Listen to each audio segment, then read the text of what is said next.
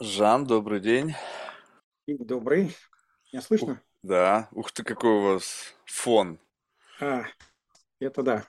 Я достаточно много общаюсь с разными регионами и странами, чтобы каждый раз не объяснять, откуда я. А, да. Что требуется? И, ну, иногда бывает. Нужно пояснять, ну, особенно, когда по стране, там, Казахстан, Восток. Понятно. Тут как бы такое некий, некое как бы, напоминание о том, что вас и с чем связывает. Ну, откуда ведем речь в этом? А-а-а. Говорит Москва. Все, да. Все понял. Хотя меня, меня подкалывают, мне говорят, ну, в следующий раз у вас появится, наверное, уже из Кремля. Я говорю, не дождетесь, мне пока так нравится. Тогда представляете себе, вот мы же с вами входим как бы в некий философский дискурс, да? То есть у вас-то, получается, говорит Москва. А если меня в ту же систему координат поместить, то откуда я вещаю? Хороший вопрос, это вопрос к вам. Вы ну, где находитесь? Да, но тут вопрос-то ведь получается такой, а. что для того, чтобы упростить процесс коммуникации, просто помещаете картинку, которая дает не, людям некое понимание. То есть они как бы само, сами приходят к мысли о том, где и что. Тогда получается то, что за моей спиной находится, оно тоже должно вам что-то сказать. Поэтому мне вот такой, как бы, знаете, вот именно вектор дискуссии, когда мы как бы ну, находимся в рамках большого количества предположений, да, которые могут рассматриваться совершенно, ну, как бы дерево принятия решения, оно такое разнообразное. Мы не... Ну да, но язык-то при этом русский. И в этом смысле... Язык русский, да. Хотим мы того и не хотим, мы э, уже достаточно сильно себя разместили на культурной карте. Это да, но вот, вот тут у меня, кстати, будет скоро гость, который занимается эм, как бы поле каким-то лингвистическим мышлением. Вот mm-hmm. это когда, получается, ты знаешь больше, чем одного языка, и у тебя как бы, получается, вот какие-то две системы знаний, то есть какие-то уже библиотеки знаний записаны на разных языках, как бы происходит некий, получается, какой-то фьюжн, то есть я вообще на самом деле иногда не понимаю, то есть на каком... То есть большую часть времени я думаю на русском языке, ну то есть как бы, ну почти всегда, даже несмотря, что уже очень давно живу, но иногда как будто бы вот я чувствую, что вот в рамках, допустим, английского языка мысль, она как-то по-другому, вот как бы вот ее преломление идет немножечко по-другому. Я такой думаю, вот это интересно, то есть она как будто бы, а что если вот это с этим скрестить, то что получится? Замечательно. Ну вот вы знаете, я просто смотрел, так, ну, возвращаясь к тематике нашей беседы, к предложенным темам, и, и что не так с психологией с точки зрения философии, этот вопрос, он просто изначально, он как бы, я не знаю, как катализатор для моих нейронов, он как бы бам, а что, что-то не так? То есть как бы вот тут вот, это о чем идет речь? Вообще откуда вот такой очень как бы специфический э, угол обзора? То есть вот... Ну, давайте сейчас расскажу, только предварительно скажите, чтобы я понимал, на что мне опираться. У вас базовое образование какое? Базовое образование? Ну, у меня два ну, образования, это... но они да. как пролетели, как, знаете, как какие-то картинки не, скоростного не, поезда. Как бы пролетели, пролетели, но все-таки. Юр... И у меня юрфак и, юрфак. Менедж... Да, и маркетинг. И маркетинг. Да. Понятно. А, а основная деятельность при этом вот в сфере гуманитарных ну, как бы проектов типа ваш подкаст. Да? Основная Пример. деятельность – это получение удовольствия от жизни. Удовольствие от жизни – это не деятельность. Деятельность предполагает цель, результат и употребление этого результата другим процессом. Подождите, ну вот как раз-таки это и есть. То есть цель – получение удовольствия от жизни. Цель указывает на результат, который нужен для другого. Как это, а, то, то есть вы считаете, что э, конечной целью получения удовольствия быть не может? Это жизнь, это вот как бы это жизнь. В жизни не обязательно получать результат, который полезен и становится продуктом. Угу. А деятельность э, это ее ну, базовая функция, функция и э, сущность. Деятельность продуктивна по определению. Правильно. Вот и поэтому делаешь что-то, чтобы получить удовольствие. А, а способы достижения этого ну, совершенно разные. То есть есть какое-то невероятное количество способов получения удовольствия, и ты пытаешься как можно, ну, то есть использовать все те возможные варианты, которые тебе и по карману, и соответствуют как-то с твоим ощущением от жизни. То есть вот как бы так. Все исключительно из этой системы рассматривается. Есть работа, которая тоже является средством для достижения, но она не определяет как бы смысл моей жизни. Она необходима как один из компонентов в поиске удовольствия, потому что материальную как бы базу его никто не отменял. То есть нельзя получать ну, удовольствие, не имея материального какого-то... Я, я понимаю, что вы для себя так это определяете. Я-то спрашивал не про смысл жизни и части, а в смысле про деятельность. Да? Ну, то есть вот есть образование, есть ваша активность и ваше знание. Я посмотрел, у вас очень обширный круг, ну, как сказать, собеседующих, да, с кем вы разговариваете. Угу. И есть еще какая-то деятельность, и все это создает определенный набор, ну, там, знаний, умений ваших, просто чтобы это учитывать в разговоре про ту же самую психологию, потому что, ну, как бы это не безразлично для того, как об этом говорить. Про то же удовольствие, если взять, есть очень известные эксперименты, например, психологические, ага. когда проделывается определенное действие с, с мышками. Ага. Ну, например, у них там нашли, значит, центр удовольствия, ага. значит, в мозгу, и если туда тоненький, значит, вставить провод и присоединить подачу заряда к педальке, то, значит, мышка в какой-то момент перестает есть, перестает заниматься любовью, перестает биться за территорию, а только стоит и нажимает на педальку, которая подает сигнал, значит, в мозг и удовольствие. А дальше смотрите, что, ну, с мышками это сделали, ну, отлично. А почему после этого надо говорить, и с человеком то же самое? Да, я с человеком тоже сделали. Человек... По-моему, была какая-то женщина, участвующая в эксперименте, там к центру удовольствия тоже ей подключили, она получала оргазм. Каждый раз, когда я нажимал на эту кнопку. И она тоже долго там себя долбила этим. Долго, а, но не до смерти. Ну, вопрос а в том, что... умирает от голода. Вот. А тут, а про мышек другой эксперимент. Там, по-моему, было, значит, не... там не было подключения к центру удовольствия, там, по-моему, были наркотики. Ну, которые тоже доставляли, значит, и там было два типа эксперимента. В одном эксперименте то ли мыши, то ли крысы, не принципиально, по-моему, их поместили в замкнутое пространство, и они действительно переставали вести какой-то, ну, более-менее внятный там для их поведения образ жизни, и тоже умирали. А потом они сделали гигантский вольер, в котором они могли как бы несколько воссоздать некую экосистему, вот их вот мышиную, где не только замкнутое пространство, и ты вот находишься там в клетке там тридцать на тридцать сантиметров, и просто ты действительно, чтобы уйти из этой реальности, просто долбишь кокс, чтобы хоть сколько-то оставаться, ну, как бы, ну, не знаю, не, не, не самоуничтожаться. И там эксперимент был совершенно другой, что никакого как раз-таки вот у, у, ну, употребления до смерти уже, ну, я не помню сейчас точно, боюсь соврать, но, в общем, не было стопроцентного результата, что кто-то убегал, кто-то прибегал, то есть это не было вот прям вот как вот all-in, что педалька до смерти. Поэтому, мне кажется, что здесь эти все эксперименты, они проводятся, эм, но как бы достоверность этого эксперимента очень сильно привязана к тем самым обстоятельствам, тому контексту, в котором этот эксперимент проводится. Это да, но теперь смотрите, и, собственно, основной тезис мой, когда я обсуждаю, что не так с психологией, uh-huh. он как раз очень хорошо иллюстрируется и вашим примером, и моим, а именно, что мы эксперименты можем ставить с чем-то доступным нашему оперированию. Ну, вот мышек мы можем поймать, заставить там что-то с ними делать. Получаемые знания об этих мышках мы потом начинаем относить к человеку, с которыми ничего не делают. Значит, и, и даже если мы вместо мышек возьмем людей и с ними что-то проделаем, люди настолько разнообразны, что перенос знаний от экспериментирования, оперирования с, ну вот, с экспериментальными сущностями на человека есть очень сильная абстракция. И, собственно, все основные претензии, они тут возникают. В какой мере мы можем... Ну вот, вы сказали, моя цель – получать удовольствие. Uh-huh. Ответ привел пример про мышек. Но я uh-huh. же не могу сказать, что вы такой же, как мышка, нажимаете на педальку.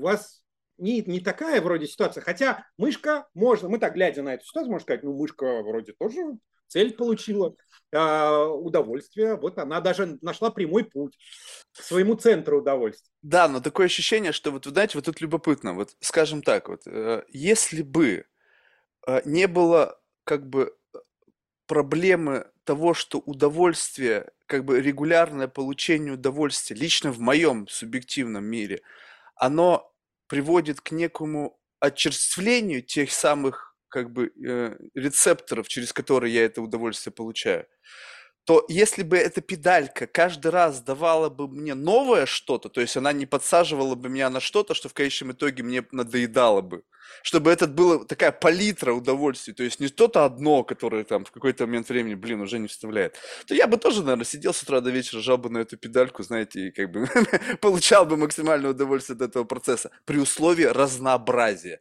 Вопрос в том, что мышка получала одно и то же, как бы это наскучивает, даже если это какое-то высшее наслаждение, в моей жизни жизни всегда так. До какого-то момента это работает, потом ты такой, угу, ну, как бы очередной раз. Больше уже не интересно.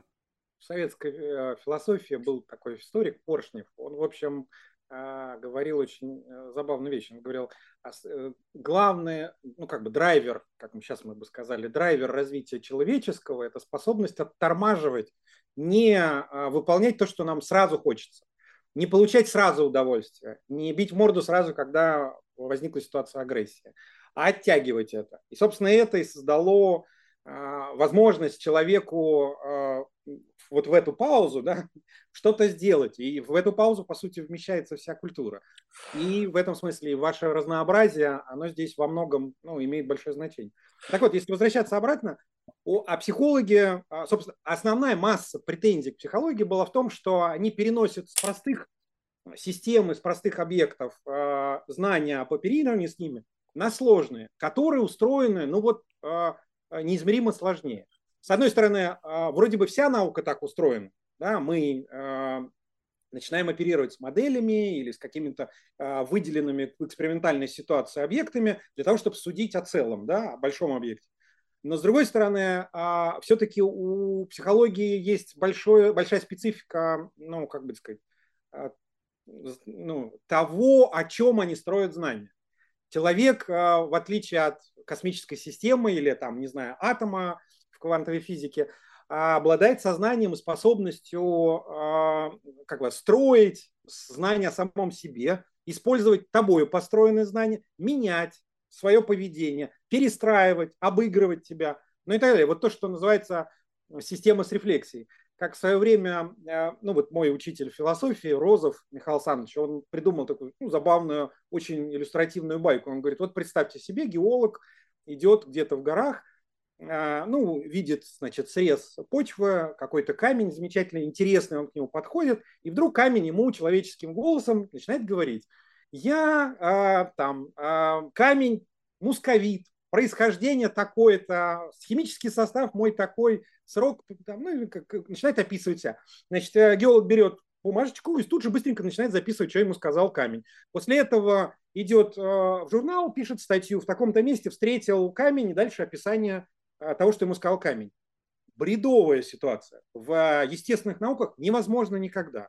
Объект не может о себе сообщить знания. Мы должны, ну, как бы применить к нему что-то, инструмент какой-то, э, диагностику провести и так далее. И тогда он, мы будем знать о нем что-то. А тут он сам сказал. Uh-huh. А в гуманитарных науках, психология, социология, ну и дальше по списку, почему-то ведут себя так же, как с, с этой песчинкой. Почему? Это ошибка. Ну, мало ли что себе там наш объект изучения про себя думает. Нужно сделать так, чтобы... Вот эта его внутренняя рефлексия, а, то есть самоописание, вошло в, изуч... в изучение. Да, мы должны учитывать, как вот такую систему с рефлексией изучать. Она специфическая. А, вот там та же самая философия науки, она в свое время очень сильно попала в а, ловушку вот этой вот рефлексивности. Ну, в семидесятых годах, уверен, слышали, Томас Кун написал книжку про структуру научных революций и рассказал, как устроена наука. Нормально, не слышал. Называем. Слышали? Yeah. Нет. Ну, а, это просто в гугле набирайте. Mm. Научная революция. Значит, это, кстати, замечательная книжка, я просто ее рекомендую почитать, она очень интересна. Он а, рассказал, что, ну, вот есть два состояния науки. Нормальное, а, когда все хорошо. Значит, есть ведущий, термин парадигма, наверное, тоже, может, слышали. Uh-huh, uh-huh. А, есть группа людей, которые разделяют общие представления теоретические об изучаемом объекте. Это называется парадигмой. Значит, и они реализуют эту парадигму, решая там определенные задачки в своей экспериментальной практике. Дальше. И бывает другое состояние, так называемой научной революции, когда приходят разные значит, неизвестные люди и говорят, нет, всю, весь мир устроен иначе, ну или изучаемый объект устроен иначе, начинают устраивать эту революцию. Вот он подробненько все это рассказал. Термин парадигма потом дальше долгое время критиковалось, ну и всякие тонкости обсуждались, но он, по сути, представил описание науки, как она устроена. Это было в шестидесятых, семидесятых годах. Сейчас любого ученого возьми в любом учебнике, а там описано «ведущие парадигмы нашей теории». Они заимствовали этот термин и заимствовали эти представления и перестроили себя под это представление. Теперь, теперь мы точно не знаем, был ли Кун прав, или нынешняя наука так про себя начинает думать. Э, ну, то есть он правильно все описал как есть, или наука подстроилась под это описание. Э, например, недавно, э, ну, относительно недавно, лет десять назад, значит, э, э, Российский институт психологии выпустил, значит, э, э, сборник такой хороших, известных психологических, ученых в психологии э, про парадигмы в психологии. И там написано очень смешной тезис. Тезис следующий. Значит, раньше считалось, что в психологии нет парадигм, а теперь они есть, и более того, мы впереди планеты всей. Там описано некоторый набор этих парадигм. Но вот как к этому относиться? Вот если вы не психолог, да, а именно философ, то есть начинаете смотреть на жизнь знаний, и как они там получаются, критикуются, развиваются, то виден вот этот эффект ассимиляции систем с рефлексией, описание извне. Он написал, он философ, историк науки, значит, а теперь вся наука так про себя начинает говорить. И это отдельная проблема. Дальше она же не только к философии науки, она же имеет отношение, ну, собственно, к самой психологии. Психологи начинают здесь активно строить на этом, ну, чудесные, значит, там, выводы, эксперименты. Да, но а какой инструментарий для этого нужен? То есть представим себе, что если нельзя брать за основу саморефлексию, а, как бы... Нельзя, об... ее нужно учитывать. Ну окей, но, но, но, но это не является сто процентов, как бы, который переписывать, можно положить нет, в основу. Переписывать нельзя, это вы... Ну, вот. То есть получается, что если нужно применить какой-то инструментарий для изучения объекта, саморепрезентацию объекта стоит, просто можно послушать ради справки, но не стоит ложить в основу, тогда каков, на ваш взгляд, инструментарий для изучения природы человека? Что это? То есть это какой-то нейроинтерфейс Илона Маска, который позволяет двадцать четыре на семь считывать какие-то там вспышки нейронов, не знаю, там подключение там, к энцефалографу там, для того, что... Ну, то есть что? Как, как понять, что происходит вот в чертогах нашего разума? То есть каков для этого инструментарий? Ну... Смотрите, значит, выступать в виде гуру для психологов я не готов. Не, ну, нет, я да, имею в виду но, не но... то, что гуру, а имею в виду, как бы вы с позиции вот именно э, как бы человека, который занимается изучением науки, привнесли бы в процесс познания какой-то мерило, линейку, там, не знаю, штангенциркуль, который позволяет делать объективные выводы э, по поводу объекта рассмотрения. Ну вот смотрите, значит, здесь важная нулевая точка, прежде чем про этот вопрос uh-huh. сказать, ну, ответить на него. Нужно заранее как бы определиться. Есть, по большому счету, две философии науки. Одна нормативная, она предписывает, она считает, что она что знает, как правильно нужно. Uh-huh. Uh-huh. И вменяет, говорит, вот, делай раз, делай два, делай три. Надо сказать, что этих попыток предписать, как действовать ученым, было много. И все из них удачные, я бы сказал, мало из них удачных. Есть так, то, что называется дескриптивная, описательная установка. Да? Прежде чем что-либо предписывать, ну, давайте сначала поймем, с чем мы имеем дело. Опишем это в определенной непротиворечивой концепции. Вот это, как бы, некоторые говорят, что это две принципиально не связанные установки. Ну, я считаю, что они просто тактово должны быть организованы. То есть сначала разобраться, с чем мы имеем дело, потом обсуждать, как бы, как правильно бы их самоорганизоваться. Uh-huh. Вот теперь смотрите, если мы в первом такте находимся, в описании, то, как устроена э, вот эта наука, как она должна работать, э, я, собственно, ну, как бы свою диссертацию этому посвятил. У меня э, моя кандидатская диссертация, она так называется «Организация знаний в психологии как науки». Uh-huh. Э, специально отделив, потому что есть практическая психология, да, и там психотерапия, например, консультирование и так далее. Я эту часть неплохо знаю, но пока туда не лезу. Я обсуждаю именно как науку. Uh-huh. Дальше. Есть, и вот обсуждая, как устроена наука, значит, я пришел к следующему выводу, что часть ну, таких типовых суждений философов и методологов двадцатого века о психологии были ошибочными. Дело в том, что весь двадцатый век психологов уверяли, что они, ну, как бы сказать, что это плохая, недоразвитая наука. Почему? Потому что она не соответствует высоким идеалам как бы физического знания, методологический вот этот образец. Физика. Если хочешь изучать науку, изучай физику. А, а дальше, глядя на физику, смотрим на психологию и говорим, не, не, она, конечно, не физика. У нее нет э, таких четких э, законов, моделей там, и так далее. В этом смысле вот эта критика длилась очень долго. Во многом она была предписана еще, ну там, еще Кант сказал, что так как психическое, душевное нельзя математически измерить, то она только протяженна во времени, а не квантуется по математически, то именно по этой причине, ну, типа, психология как наука не состоится. Дальше прошло там, сколько, сто пятьдесят лет после него, таки состоялось, теперь математика применяется, и более того, вот эта э, критика со стороны физики, психология, в общем, как-то с ней немножко справилась, а именно, э, ну, вот э, концепция Розова э, я являюсь учеником Розова и продолжаю школу Розова теории социальных эстафет, значит, выделяет в структуре научного знания ну, несколько этажей. Uh-huh. Есть базовый этаж. Сейчас, извините, буду термины говорить. Нет, все нормально. Я Нет. сразу поясню их значение. Значит, есть уровень элементарного знания. Оно является совмещением референции и репрезентации. Сейчас объясню. Референция – это попытка выделить то, что, о чем мы хотим построить знания. Вот мы когда с вами говорили, мышки, взяли мышки, поместили там в лабиринт или еще в какую-то вот конструкцию, по большому счету это референт.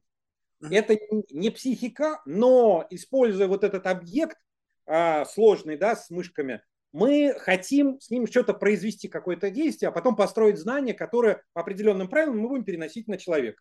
Вот это референция. Так вот, психологи за двадцатый век построили. И, собственно, одна из, ну, как бы, одна из критик со стороны физики к психологам состояла в том, что у вас, грубо говоря, нет своего референта.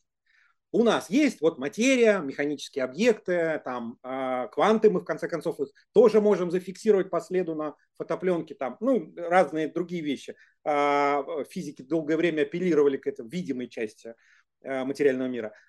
А психологи не могли сказать, мы изучаем это и ткнуть пальцем. Или взять кусочек психики и отправить по почте, значит, своему контрагенту в другую, науку, в другую страну. Этого они не могли. Но за двадцатый век они научились строить эти референты. Есть вот морфологические материальные, типа, там, не знаю, значит, земляные червячки в Т-образном лабиринте. Значит, мышки, люди в определенной экспериментальной ситуации. Дальше построили семиотические референты. Вы сегодня поминали, значит, там из когнитивных наук, э, картинка э, МРТ, например, да, магнитно-резонансная томография, которая фиксирует кровоснабжение коры головного мозга человека в момент, когда он, ну, например, решает задачку какую-нибудь. И вот мы видим эту картинку, мозг, э, уверен, видели это там, не знаю, в разных mm-hmm. медицинских сериалах и научно-популярных э, фильмах. Значит, это все очень красиво, оно очень показательно. Там, на самом деле, сложный очень объект. Потому что там же как? Цвет обозначает, что э, в эту точку головного мозга э, приток крови пришел. Значит, а кровь нужна в точке коры головного мозга тогда, когда именно она работает, это, эта точка. Uh-huh. Дальше мы предполагаем, что психические функции как-то распределены, более или менее привязаны к участкам коры головного мозга. Соответственно, делаем вывод, что куда прилила кровь, и мы это видим, значит, там мы...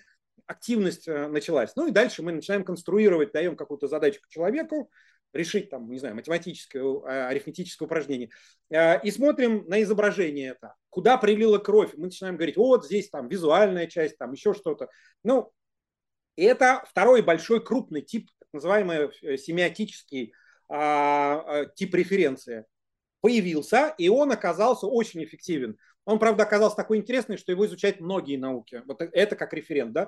То есть, еще раз, не человек, а изображение в, в этой вот системе, в компьютере, на базе функционального МРТ. Теперь, и появились так называемые третий тип референтов, методические. Методические – это когда вы берете, ну, какой-то... как бы сказать, часть изучаемого вашего объекта, ну, то есть людей, грубо говоря, взяли, двадцать человек, и дальше зафиксировали их состояние текущее, например, через психологические тесты. После этого что-то с ними сделали и опять зафиксировали теми же инструментами изменения. Дальше сказали, вот, мы теперь изучаем, что мы сделали и что изменилось за счет вот этих двойных, значит, ну, диагностических тестирований.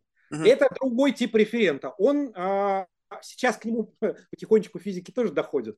Но в общем, это вот три типа референтов, которые имеют место в науке вообще. И как ни странно, психологи за двадцатый век получили себе, добились. Это была огромная работа большого числа ученых. И в этом смысле они стали, ну, вполне адекватной, полноценной наукой. Uh-huh. Дальше. Есть чуть более сложная история. Значит, от элементарного знания мы переходим к научным теориям. Что с научной теорией? Их конструкция. На какие теоретические... Дело в том, что теория ценна не столько с собой, сколько теоретическим конструктором. Знаете, есть известный очень нобелевский лауреат физик Фейман.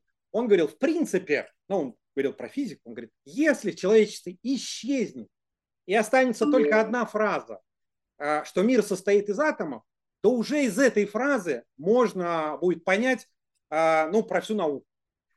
Вот эта фраза, что мир состоит из атомов, это указание на тот теоретический конструктор, в котором физики строят свою научную теорию в большом количестве. Вот это самое ценное, ну, для физики, да, что uh-huh. сложный объект состоит из неделимых или там сло... более простых элементов, например, атомы.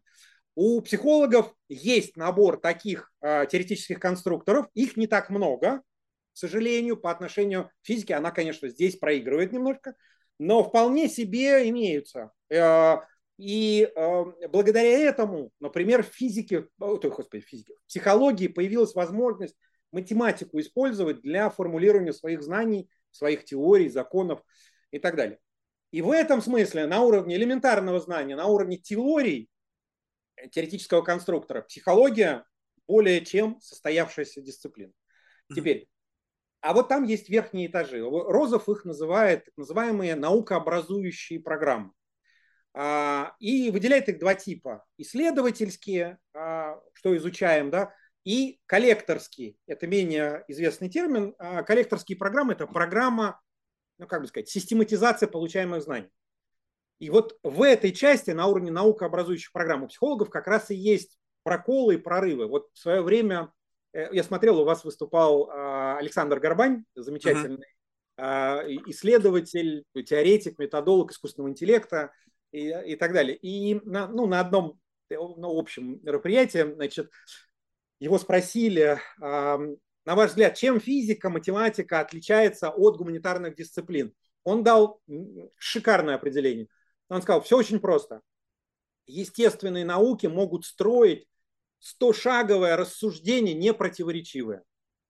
То есть это не один ученый, это могут быть несколько тысяч. Но вот один сказал один тезис, второй из этого вывел другой тезис, третий. И так сто шагов логических uh-huh. рассуждений без проколов или ошибок.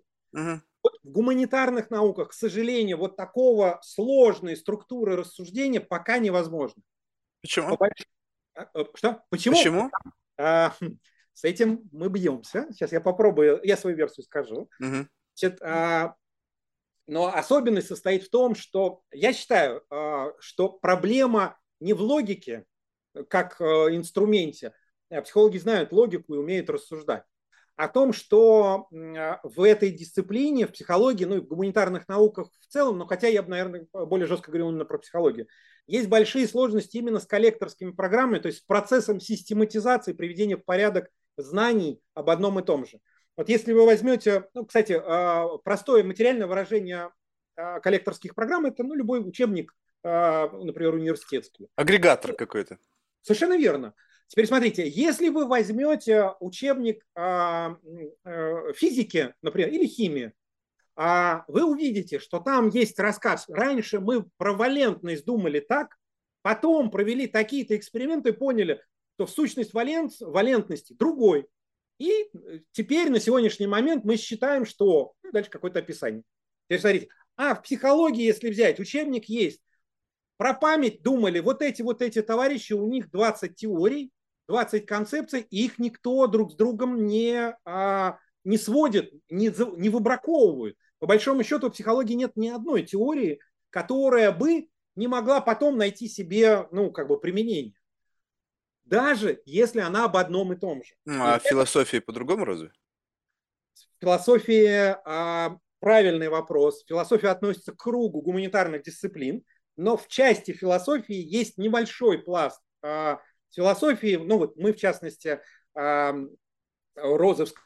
Школе, вот, вот, вот, вот, вот, а вот вы подумайте, как это звучит. Это звучит так, что вы являетесь последователями какой-то научной мысли. Но почему? Вот вы можете отрефлексировать, если уже мы говорим о том, что почему Розов так на вас повлиял? Ведь, по сути, какой-то это, ну, может быть, какая-то форма ментального насилия. Он вас обратил в свою веру, и вы теперь являетесь продолжителем его, в полном восхищении, находясь от тех идей и так далее.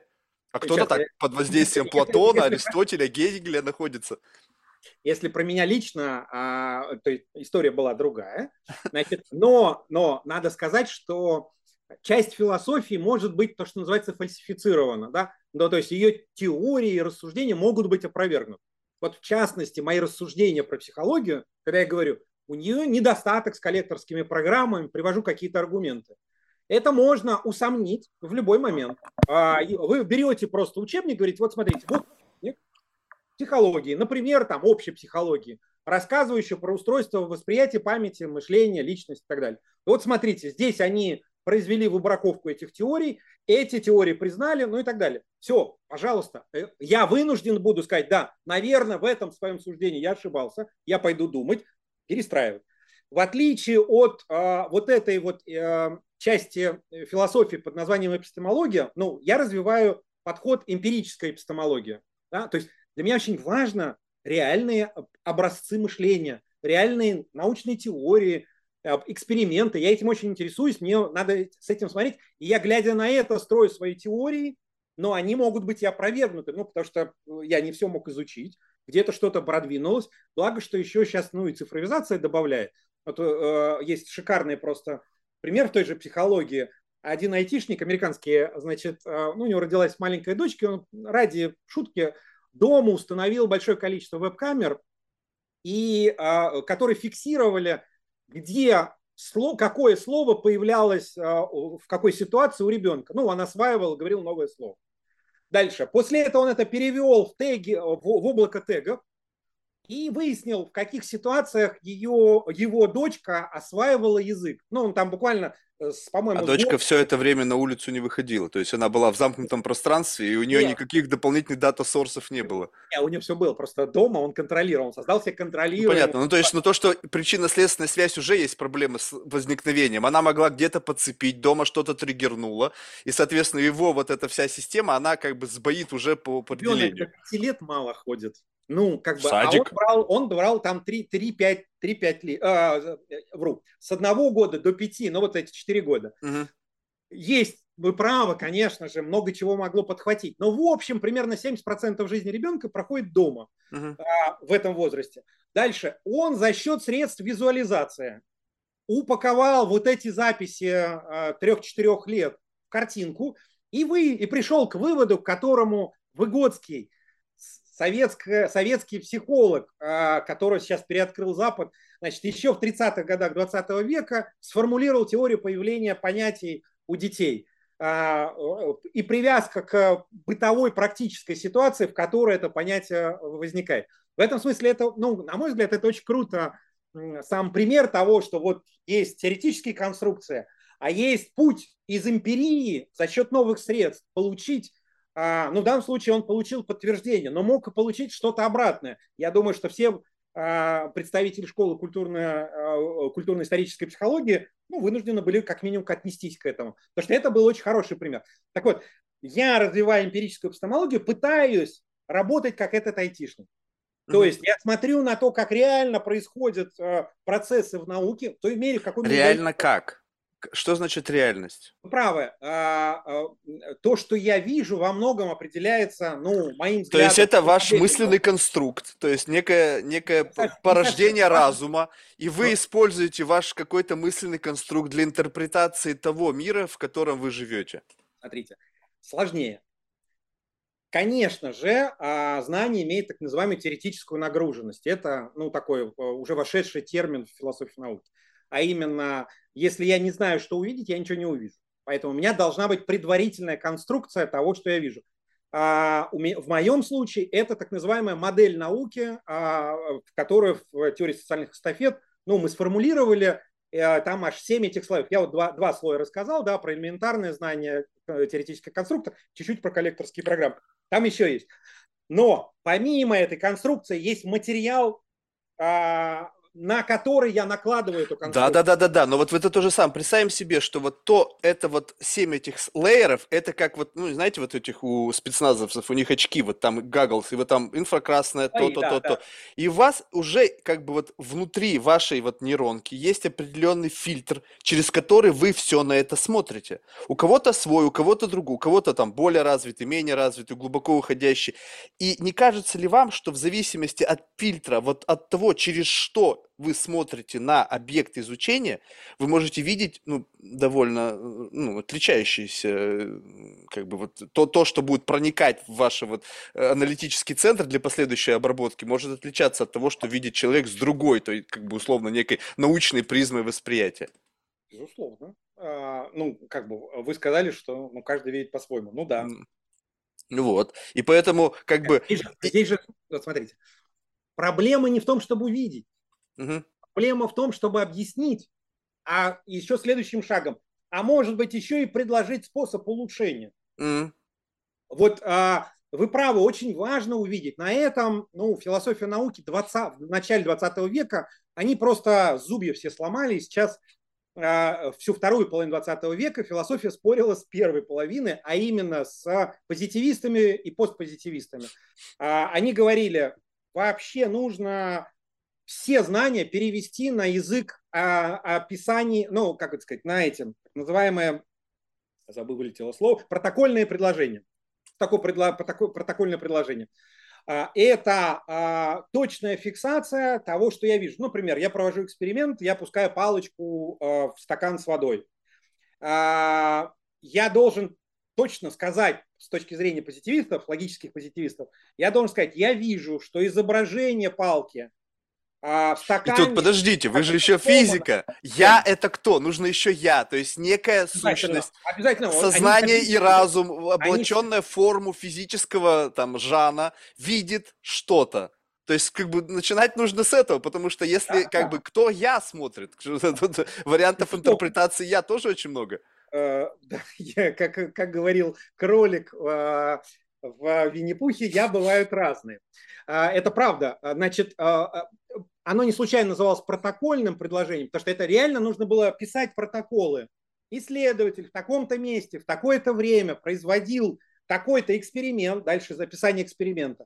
В ходе эксперимента исследователь наблюдал, как там, не знаю, прибор, на приборе стрелка отклонилась в сторону, значит, там деление двадцать, прибор назывался амперметр, ну и так далее. И вот это все они разлагали. В принципе, ну, как бы хорошая, ну, как сказать, дисциплина восприятия, да, очень научная. Но проблема состоит в том, что после того, как вы все это записали, дальше вы должны что-то с этим сделать. Сказать, ну, хорошо, мы вот так увидели это все, и что это значит? И в этой точке оказывалось, что невозможно из видимого а, объяснить это видимое. А, философы говорят под, э, следующим образом, что условия истинности знаний, они а, ну, как бы, э, имеют экстралингвистическую природу. Когда вы говорите, от контекста зависит. Да? Вот это и есть. Как бы я сказал, что я вижу, что амперметр показал цифру двадцать, но объяснить я не могу это из а, того, что это амперметр. Я должен из контекста своего эксперимента, из задач, которые я ставил, дальше сказать, что произошло, а потом объяснить, а потом, может быть, еще предложить следующий шаг. И вот это уже начинается более сложная конструкция. Собственно, логические позитивисты, ну, а, они все там от Витгенштейна растут, а, Шлик, Нейрот и так далее. Что они делали? Они, когда им вот это все увидели, они увидели, что очень важно не привносить лишнего в научные эксперименты, они сказали, а давайте мы всю науку перестроим на этот лад. на, и, и они решили, что физикалистский, физический язык есть универсальный для всех. И там есть замечательная, значит, переписка в двадцатых-тридцатых годах, когда, значит, очень известный психолог Дункер, значит, писал гневные письма вот этому позитивисту, а позитивист пытался объяснить ему: мужик, ну вот да, у вас там все психическое, но вам лучше бы, чтобы вы как бы все это описали в языке вот этой физи- физических взаимодействий, и тогда у вас более точная теория получится. И прям целые были дискуссии, которым, конечно, положила конец и, и как бы историческая ситуация, но и психология от этого двинулась. Они сказали, ну, как бы, там была очень простая ситуация. Психолог, перейдя на этот язык, сразу терял всю ценность своей дисциплины. Но а, если вы описываете психику только как взаимодействие физических объектов, психика исчезает. Раз, исчезает теория об этой психике. Два. И третье, ну, собственно, дисциплины такой не нужно. Собственно, это, эта попытка была замечательным экспериментом, после которой пошли и наука, и способы осмысления науки совсем в другую сторону. Стали разбирать, а что человек привносит с собой. Дальше, например, выявили очень простую вещь, так называемые неявные знания. Оказалось, что даже физик, химик, действуя в своих экспериментальных лабораториях, описывают, ну, дай бог, десять процентов из того, что они делают. У меня друг, химик, он рассказывал очень забавные истории, как у них профессор в лаборатории, значит, ну, он идет к себе, а, а там студенты делают свои эксперименты. Он идет, бросает взгляд, говорит: вы тут пережарили термин химический, да, ну, такой лабораторный. Uh-huh, uh-huh. Вы пережарили здесь, ну, там, смесь. Он уходит. Казалось бы, что, где, чего. Девочка бежит, начинает разбираться. Да, выясняет, она, по сути, случайно нарушила условия эксперимента, и за счет температуры просто ее эксперимент развалился. Как он это увидел, никто не знает. Ну, как не а, знаю, там наверняка было изменение цвета, там, не знаю. Ну, то есть для него, это, в его, это, в его нейронке было достаточно сигналов, это, чтобы сделать такой вывод. Да, но научить другого этому невозможно. Можно только показать, а другой как-то, глядя на это, должен этому научиться. Смотрите, возьмите у медиков и у врачей. Ведь а, если в а, рукотворных предметах есть границы, то у биологических объектов, ну, в теле, например, вы думаете, вы можете отличить желудок от поджелудочной железы или от двенадцатиперстной кишки? Нет, нет. Одно в другое пере... Нет, там границы нету. Нет, нету, ну, врач-то сможет. Точно. А как он научается это? И вот дальше... Он с утра до вечера занимается тем, что изучает анатомию. Не совсем так. Ему показывают это, вот это. Теги делают, тегируют. Театр и осваивают это на реальных объектах. Дальше смотреть, ну, может быть, это не так грустно. Можно взять ботаника. Он изучает грибы, но один гриб от другого гриба по описанию не отличаются. Почему так люди травят? Стоп, вот подождите, вот а не важится ли вам, что просто люди ленятся уходить в описательную часть? Вот когда, вот вы знаете, у меня э, вот история такая. Я говорю: слушай, ну опиши, что ты чушь. О, это невозможно описать словами. Я говорю: стоп. Что значит невозможно описать словами? Ты просто ленишься этим заниматься. Это требует определенной ментальной нагрузки. У- уйти в детали, то есть воссоздать некий той самый рендеринг, той самой реальности, которую ты ощутил, это психоэмоциональное состояние. Вот и все. И поэтому, когда он проходил мимо, вместо того, чтобы описать всю свою мысль, он просто пережарил. И дальше ему пофиг было, что там, как дальше произойдет из этого. Вот смотрите, рассуждение философов науки и методологов об этом говорит о том, что а, и невозможно полное описание. Дело в том, что как только вы начнете делать полное описание, у вас появится второй уровень этого описания, третий и так далее, вплоть до алфавита. А, и, с одной стороны, с другой не, стороны... Не, ну когда just enough, то есть мне не нужно, допустим, объяснять вам алфавит, мы с вами на одном языке говорим, так? То есть мне не нужно так глубоко уходить. Но до того момента, пока мы с вами не вырываемся в большинстве существенных, как бы, э, семантических и каких-то смысловых конструкций. Ну, то есть я говорю горячо, и это горячо понятно вам и мне, поскольку мы настроились. Вы Подожди. спрашиваете, что значит горячо? Горячо это как? Вот я говорю, ну горячо это когда вот из микроволновки схватил кружку, и вот она горячая. И мы настраиваемся. у меня была знакомая с пониженным чувством болевого порога, поэтому горячий. Правильно, горячий, правильно. Значит, для нее нужна определенная настройка. Еще дальше калибруемся. Вот, вот калибруемся. Правильное слово. Вот смотрите, а, а, если вернуться к психологии, психологи шли этим путем, дальше определенных а, достигли успехов. В частности, один из основателей ну, всей этой науки, Вильгельм Вундт, он строил представление о психике как о так называемых атомах, значит, а, а именно, что всякое переживание, даже сложное, можно разложить на более элементарные ощущения. И дальше он приводил перечень этих ощущений. Там было сорок две тысячи микроощущений. И дальше их, их сочетание. А, но это то, что у него в книжке написано. Значит, а что написано в воспоминаниях, мемуарах и в описаниях учеников? Как они эксперименты проводили?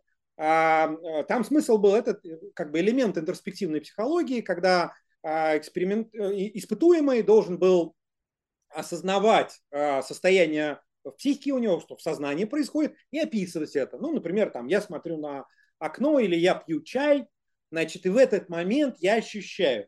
Дальше оказалось, что для того, чтобы адекватно это описать, чтобы потом Вундт смог построить свою теорию, там, три закона а, соединения сознательных этих ощущений, а, значит, а, испытуемый должен был тренироваться, узнавать элементы в своем непрерывном потоке. Например, вкус чая – это сочетание элементов горячего, горького, кислого и там еще парочку специфических. И если он не натренировался, он плохой испытуемый. Вундт отказывался работать с испытуемыми, что называется, с улицы, потому что, говорит, они дают грязные описания. Да, естественно, потому что они не понимают сами, что они говорят. Ну, то есть они недостаточно точно описывают то, что с ними происходит. Совсем так. Дело не в точности. Никак, но у них недостаточно понятийного аппарата и настроенных рецепторов для восприятия того, что он описывает, на что он смотрит, да, они или что он чувствует. Алфавит, алфавит этих ощущений, дальше изложить себя на этом алфавите, угу. А дальше Вундт, уже глядя на описание в алфавите, попытаться построить из этого целое предположение. Но теперь смотрите, но вот сам процесс обучения, ведь казалось бы, вкус чая мне понятен и так. Ну, я же пью чай, я могу сказать. Розов, например, любит приводить пример про научное знание. Такой кейс, когда в девятнадцатом веке путешественник поехал в Латинскую Америку и попробовал дюриан. Mm-hmm. Ну, там в Америке есть тоже, может быть, я не очень по-разному транскрибирую название этого. А дальше вкус дюриана, первое, он портится, его нельзя перевести. Сейчас научились в вакууме в сушеном виде, но вообще раньше тогда точно не могли перевозить, он только там на месте можно было съесть. Он пишет своему визави в Европе письмо.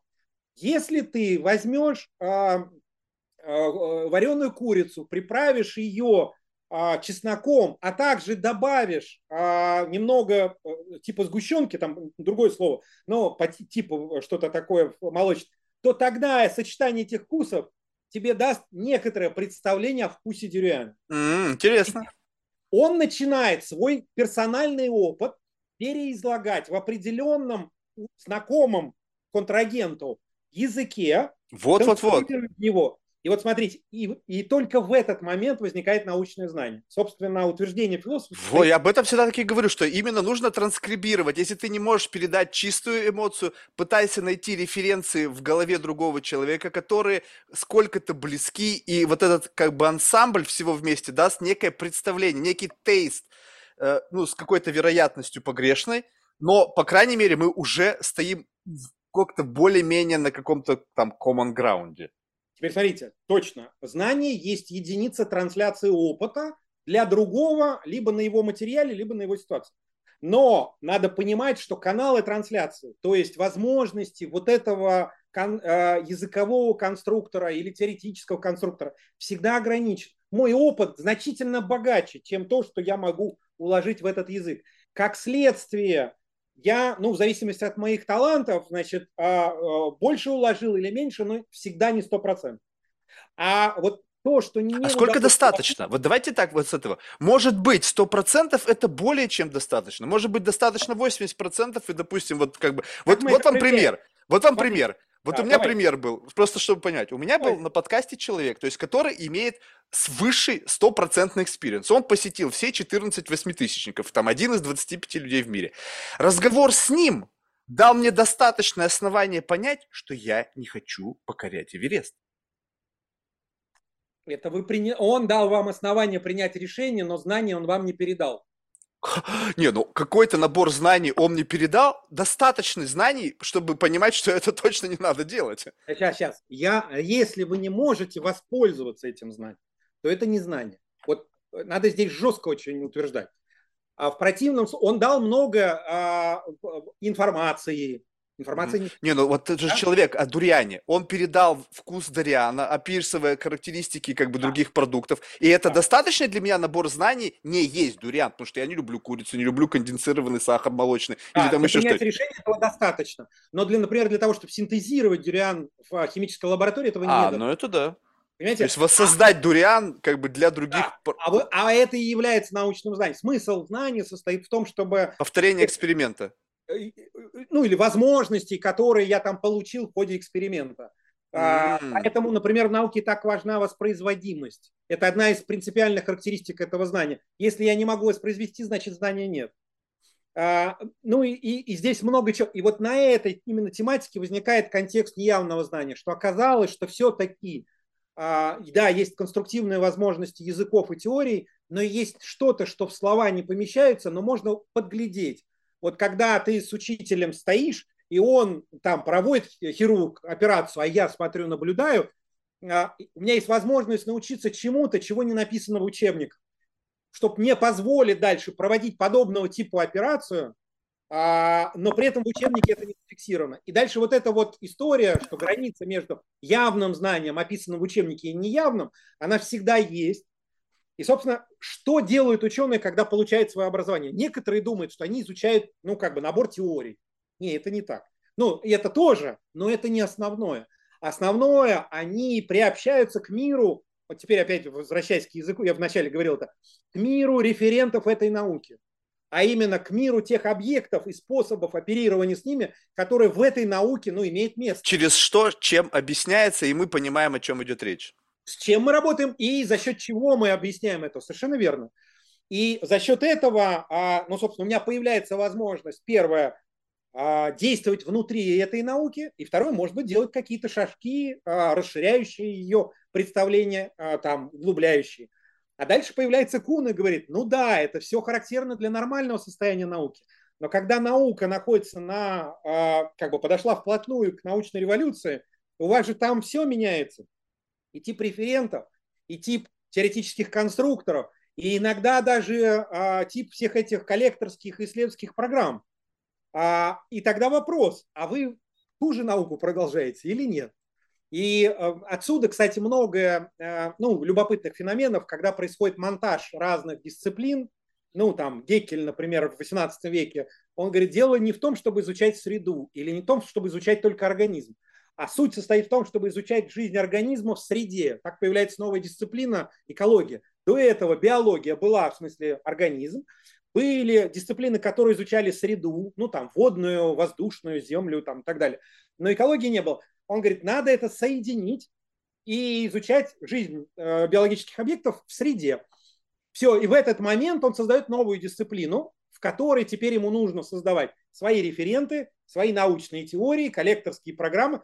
Для чего нужны коллекторские программы? Еще не только для того, чтобы э, сделать зна как бы здание знания непротиворечивым, а еще и для того, чтобы э, воспроизводить ну, самих ученых. Э, они же должны знать, как бы, на чьих плечах мы как-то мы пригнили. Систематизировать на... этот Джанго. Точно. Кто первый заложил кирпичик дальше? Систематизировать и понимать, с каким кирпичом ты будешь дальше в него что-то вкладывать. Вот это вот модель науки, которую мы, как эмпирические эпистемологи, развиваем, ну и пытаемся ее как бы на материале текущих научных дисциплин исследовать.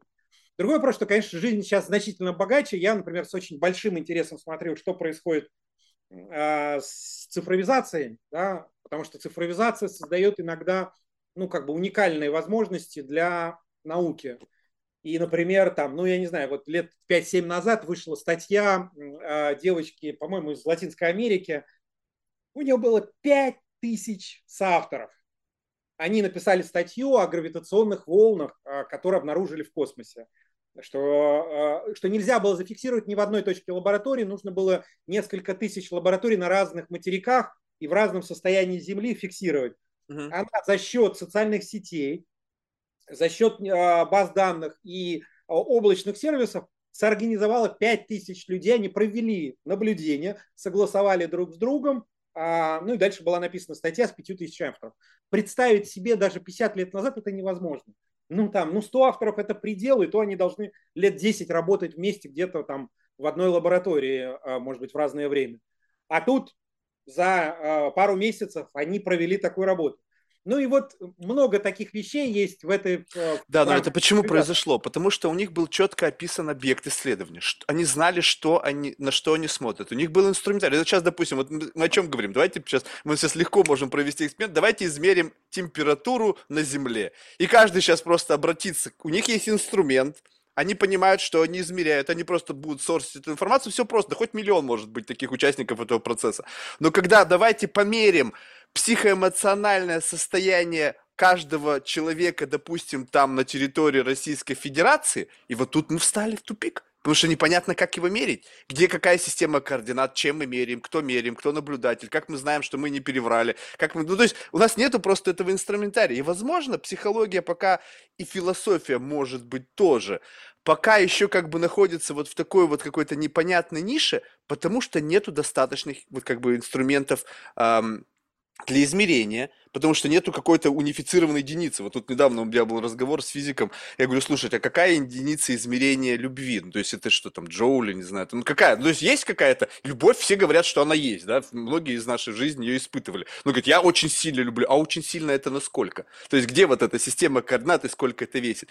И вот идея-то в том, что мы просто коснулись чего-то, допустим, если, ну, не знаю, по, по какой-то в средней по больнице есть некое ощущение, что физика подошла к некому такому финальному акту. Ну, понятно, что, возможно, это глупость, да? Ну, типа, вот уже там... Это рядом ходит, да. Наверное. Да, что типа там вот уже, значит, в, в, как его там, в ЦЕРНе там уже все, что можно, расщепили. Сейчас они хотят кольцо побольше, чтобы шваркнуть посильнее, может быть, что-то еще там вывалится. Но в целом, как будто бы вот еще здесь. А с точки зрения нейронаук, все говорят каждые десять лет, мы еще даже не приблизились, мы еще даже не приблизились. То есть, как будто бы еще целых не поле непаханное для каких-то будущих открытий, которые, возможно, в какой-то момент времени, через сто лет, приведут психологию к той самой, как бы, а, к, к, ну, вот с точки зрения вот этого обсчета и единицы измерения такой же науки, как, допустим, не знаю, там, физика и математика. Ведь есть такая вероятность? Просто мы на слишком ранней стадии развития находимся с точки зрения просто, ну, как бы даже подхода к тем самым инструментариям, которые необходимы для вообще обсчета чего-либо. Чего считать, как это считать. Мы же просто договорились, что вот это плохо или хорошо. То есть там столько всего на самом деле субъективного принамешано, что мы даже не знаем. В качестве байки и шутки на первом курсе университета всех ну, студентов нас просили поучаствовать в психологическом эксперименте, который там, психолог Сойфер проводил. Значит, там принцип был очень простой, ты должен был... смотреть в такой, ну, как бы аквариум, и тебе на короткое очень время предъявлялись трехмерные объекты. Есть двухмерный тахистоскоп, это когда просто mm-hmm. показывают на долю секунды. А он придумал трехмерные, значит, ну, аквариум, ну, и дальше там потом тебе задавались какие-то вопросы. А, как, спустя много времени я узнал, что это эксперименты на пространственную интуицию. Но а, он был такой достаточно нелюдимый психолог, поэтому ты приходил, он говорил, так, инструкция, действуешь, ну, десять-пятнадцать минут ты ему проходишь эксперимент. После этого он говорит, у тебя сорок, иди. Ты ушел. Следующий, твой однокурсник приходит, там, у меня двадцать, у тебя двадцать семь. Мы потом собрались, говорит, слушай, так это в каких единицах? И мы придумали, что, скорее всего, в сойферах. Значит, сорок сойферов. Но это, это шутка с единицами, ну, на самом деле, очень большая, ну, реально, реальная сложность, как бы, а как померить? Вот а, а, Кун, когда вводил идею про структуру научной революции, он пытался сказать, что в принципе можно попробовать зафиксировать продвижку а, в нормальной науке. Собственно, есть еще один продолжатель дела и Куна, и еще некоторых товарищей, Лакатес, который попробовал даже сформулировать следующую историю. Он говорит, вот есть научно-исследовательская программа, и у нее есть внутри набор эвристик, которые пытают, пробуют что-то объяснить, ну, в изучаемых объектах. Дальше. И есть количество проблем научных, которые, ну, эта научная программа решает. Вот если она большой кусок берет этих проблем, и большой эмпирический пласт может втягивать в себя данных, экспериментов, фактов, то тогда это развивающаяся научная дисциплина, с ней все хорошо. Если количество проблем, решаемых и эмпирических, сужается, так называемые негативные эвристики возникают, то тогда, значит, ну, это уходящая натура, значит, программы. И в этом смысле, скорее всего, туда делать ставку не получится. Но есть одна главная проблема, которую, собственно, в значительной степени философы науки в конце двадцатого века они, ну, как бы пытаются осмыслить. А именно, что мы сейчас часто попадаем в ситуацию, что научные теории, которые по какой-то причине были отвергнуты в предыдущий период, вдруг начинают выстреливать и получают оправдание, ну, там, спустя сто лет, например. Вот я рассказывал про логических позитивистов и говорил, ну, вообще-то их всех заклеймили, что, типа, все нельзя перевести на язык физики. Ну, да, их всех запинали в тридцатых-сороковых годах, сказали, отлично, ребята, попытка, но не удалась. Значит, сейчас мы находимся в двадцать первом веке, и процессы цифровизации а, говорят, ну да, на язык физики нет, но на язык цифры, да, можно перевести. Все научные дисциплины можно оцифровать, потенции. И за счет этого получится развитие. У позитивистов была идея, они даже журнал так вызывали, э, издавали, назывался «Вестник унифицированной науки». А, ну, там что-то... Не, ну физики же говорили теории всего, не зря же они там пытаются до сих пор. Но теперь смотрите, не физика стала основанием, а э, цифровой мир или оцифровка. Теперь, по сути, вся действи- действительно научная практика и научные теории должны получить цифровую копию свою, как минимум, да, способ существования и дальнейшее развитие. И за счет этого получается возможность, с одной стороны, действительно создать унифицированную, ну, по крайней мере, сейчас некоторые намечаются черты унифицированной цифровой науки, которая будет правопреемником тех пятнадцати или двадцати тысяч научных дисциплин, которые сегодня есть. С одной стороны. А с другой стороны, создаст уникальные возможности. Вот у нас в России, например, есть эксперимент, прикольный очень, называется сейчас лингва, я забыл название. Значит, это лингвисты и генетики за счет того, что генетический код разных народностей страны уже более-менее оцифрован и находится в общей базе. Есть целый проект, когда человек дает разрешение, uh-huh, uh-huh. и код туда попадает. С одной стороны. А у лингвистов есть карта распространения языков историческая, разных диалектов. Опять же, на территории России за счет того, что и то, и другое было оцифровано и положено на э, карту цифровую, э, геоинформационную систему, удалось вдруг ответить, ну, вскрыть несколько реальных э, проблем и решить их в лингвистике за счет того, чтобы соотнести развитие языка и развитие генетических э, ну, линий э, в, у народности России. Это невозможно было никогда получить, если бы не было цифровизации. Дальше. И они, они сейчас делают целую платформу, где будет работа с генетическим кодом и с языками. И а, а за счет этого они пересмотрят часть истории, территорий. Частично определенные культурные ареалы получат объяснение, почему они так живут, почему они умерли. Почему не умерли? Возможно, появится целая теория развития малых народностей. А вот, вот это почему? Вот смотрите, вот это просто любопытно. Вот вы говорите, что вот в результате того, что появились какие-то две даты, две базы данных. Одна, да. Они ее совместили, но это то же самое, что теперь на описывается, третий. Они на, на что-то смотрят. Да, окей, на, ну, кар- карта, на, на карте да. Люди как-то расползались. То есть они откуда знают, вот этот человек, он показался здесь каким образом? То есть вот эта вот интерпретация научного знания, основанная на чем? Основанная на нашем предположении того, как эти данные должны интерпретироваться? Не, не совсем. Ну, в данном случае а как? Генетический код позволяет достаточно с высокой степенью вероятности обсуждать перемещение людей по территории. Дело в том, что там есть а, часть хромосом, которые специфичны только определенным группам. Например, вот сейчас, а, а, ну, такой тоже небольшая революция в археологии произошла, они вскрыли генетический код э, неандертальцев и там некоторых наших предков и выяснили за счет распространения определенных этих так называемых гаплогрупп, выяснили, что было перемешивание у одних, одного вида человека с другого. Там был момент, когда они одновременно существовали. Mm-hmm. Неандертальцы, да, там спаривались. Да, да. Ну, грубо говоря, появляются браки, дети обладают хромосомами тех и тех. Mm-hmm. За счет того, что это положено на карту, у нас возникает возможность... Да, и там при этом по объему этих гаплогрупп можно судить, ну, как, как давно это случилось. Потому что, ну, понимаете, предположим, вы женились на... женщине из другой совсем территории. Да, но ее привезли как рабыню из другой части мира. Например, и она появилась, да, привязанной к определенной геолокации теперь. У то меня ветка. У ребенка пятьдесят процентов ее, пятьдесят процентов ваша. У внука вашего уже четверть ваша и четверть. И дальше ты-ты-ты. И вот количество вот этих маркеров можно измерять время, по сути. За счет карты мы это располагаем на пространстве. То есть получается возможность начать, ну, в этой статистической базе работы, конечно, там большие данные, но мы начинаем визуализировать процесс движения народов и языков, потому что уже есть вот это вот зафиксированные диалекты, изменение терминов, там, грамматик и так далее по территории.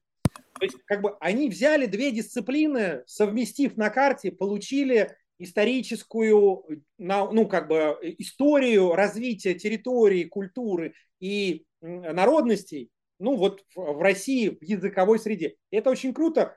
Это же только пример. Это только... Окей, okay, ну, тогда как... что предполагать, если экстраполировать вот эту тенденцию в будущее, когда теперь мы уже говорим не о соединении двух, трех, четырех, там, тысячи дисциплин. И вот у нас теперь есть четкая, как бы такая связь, вот, одного наложенного на другого, что дает некое, создает некое новое знание, новое представление. И вот, вот если там, опять же, на рубеже, там, не знаю, с каких-то сотен лет, да, вот происходит цифровизация всех знаний и их объединений, то что это создаст? То есть, ну, то есть, каков ауткам этого? Вот просто если поспекулировать. То есть, что, что, что нам откроется?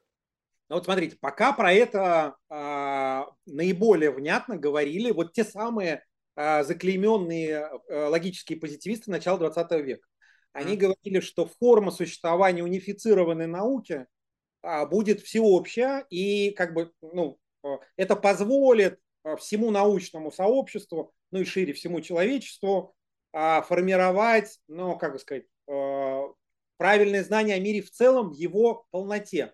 Наука же чем, ну, так методологически характеризуется?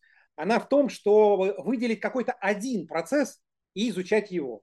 Uh-huh. Желательно без лишних примесей. Для чего нужна экспериментальная ситуация?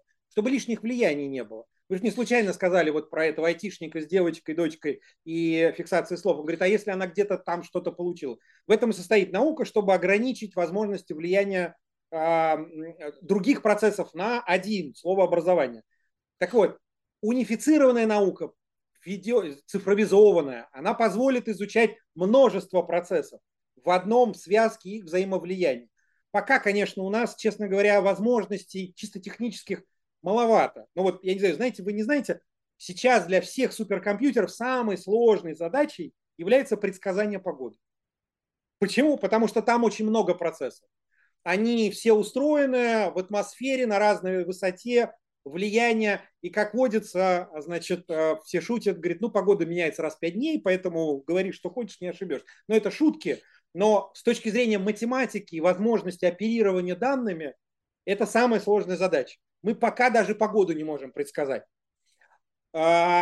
Есть надежда, что за счет закона Мура, за счет возможностей техники мы дойдем, дорастем, но вот здесь сейчас мы движемся, ну, как бы, есть технические возможности, дальше есть процесс цифровизации, есть процесс развития средств, ну, как бы, представления полученных знаний. Дело в том, что тот же айтишник, у меня бы ничего не получилось, если бы он не перевел это в облако тегов. Да, вот он бы тогда ничего не увидел, потому что, ну, за четыре года у него там сколько-то гигабайт этих записей, как-то их нужно, ну, как, как из них вывод-то делать? Только за счет того, что мы начинаем это переупаковывать в какие-то вот такие оперативные системы. Вот-вот-вот.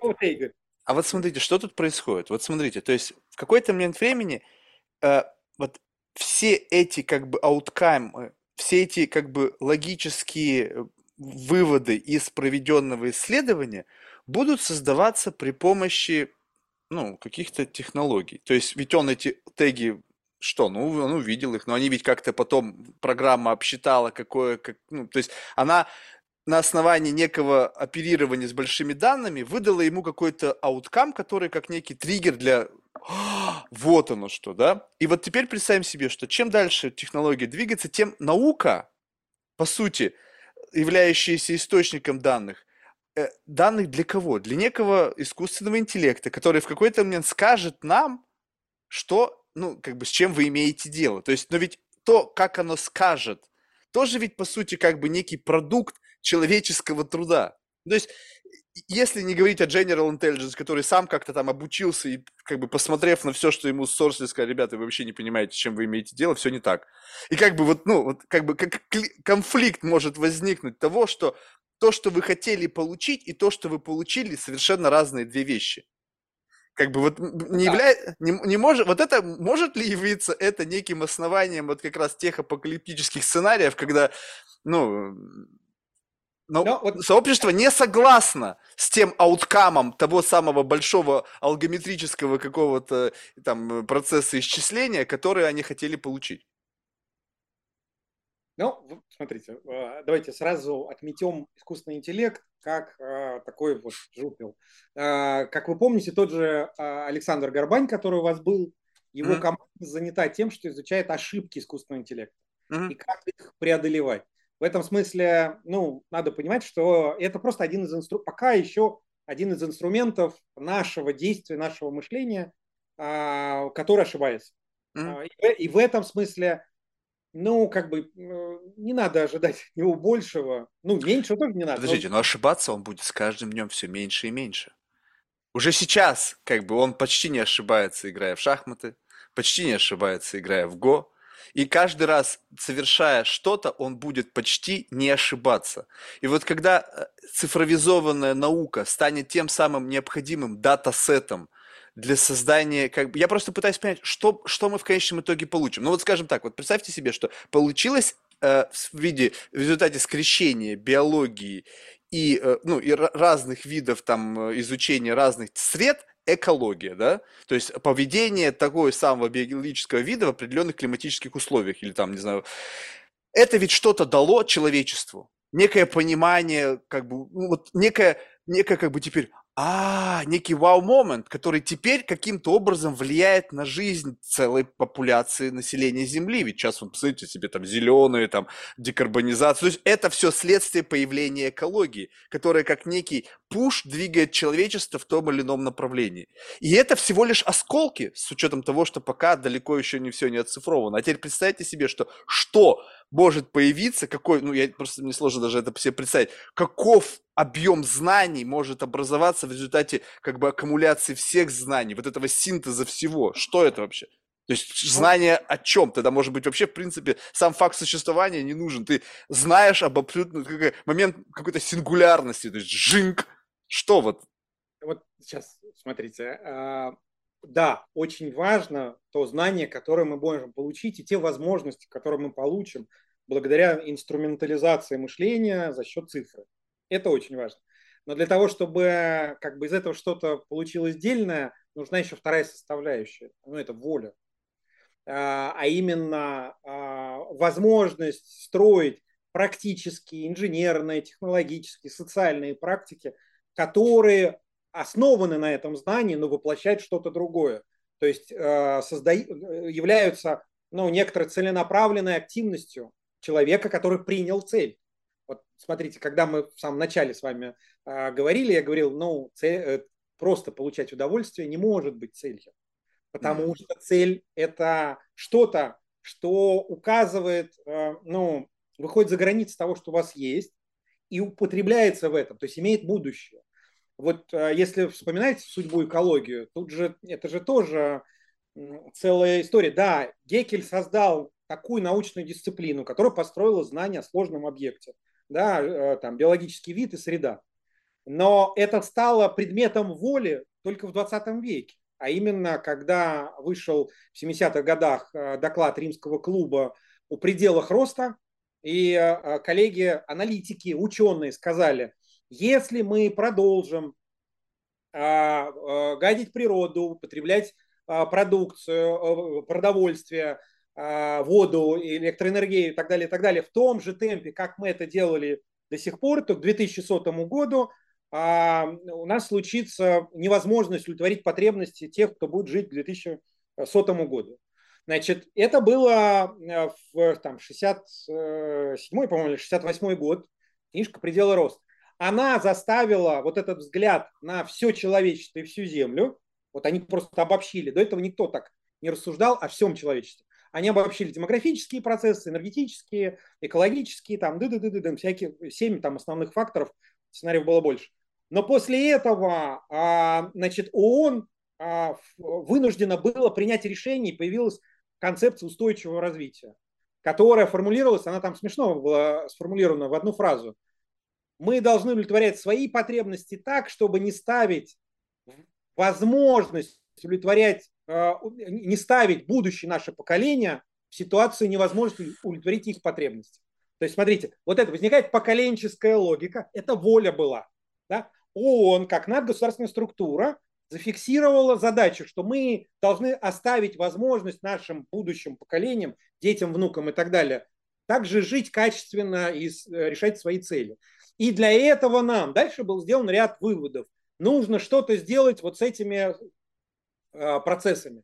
Ну и после этого за эти пятьдесят лет появилась очень разнообразная практика работы с человеческим воздействием, ресурсопотреблением там, и так далее. Обратите внимание, экология продолжает развиваться как знание, но э, управленческая практика, переходником между которыми была концепция устойчивого развития, э, она также развивается и заставляет теперь крупный бизнес, э, отдельного человека, сообщества, города и университеты, вот ключевой набор субъектов устойчивого развития, начать с собою что-то делать, себя ограничивать ради каких-то ценностей, строить там определенного типа действия по употреблению отходов, использованию их, либо наоборот более экономному использованию, либо созданию новых ресурсов и так далее. И это уже другая история. В этом смысле они связаны. Знания об экологии не автоматически переводятся в управленческую практику, но как только появляется воля, появляется возможность вот теперь совместно практика и знания совместно начать ну, что-то осмысленное делать для Ну, для человечества, да.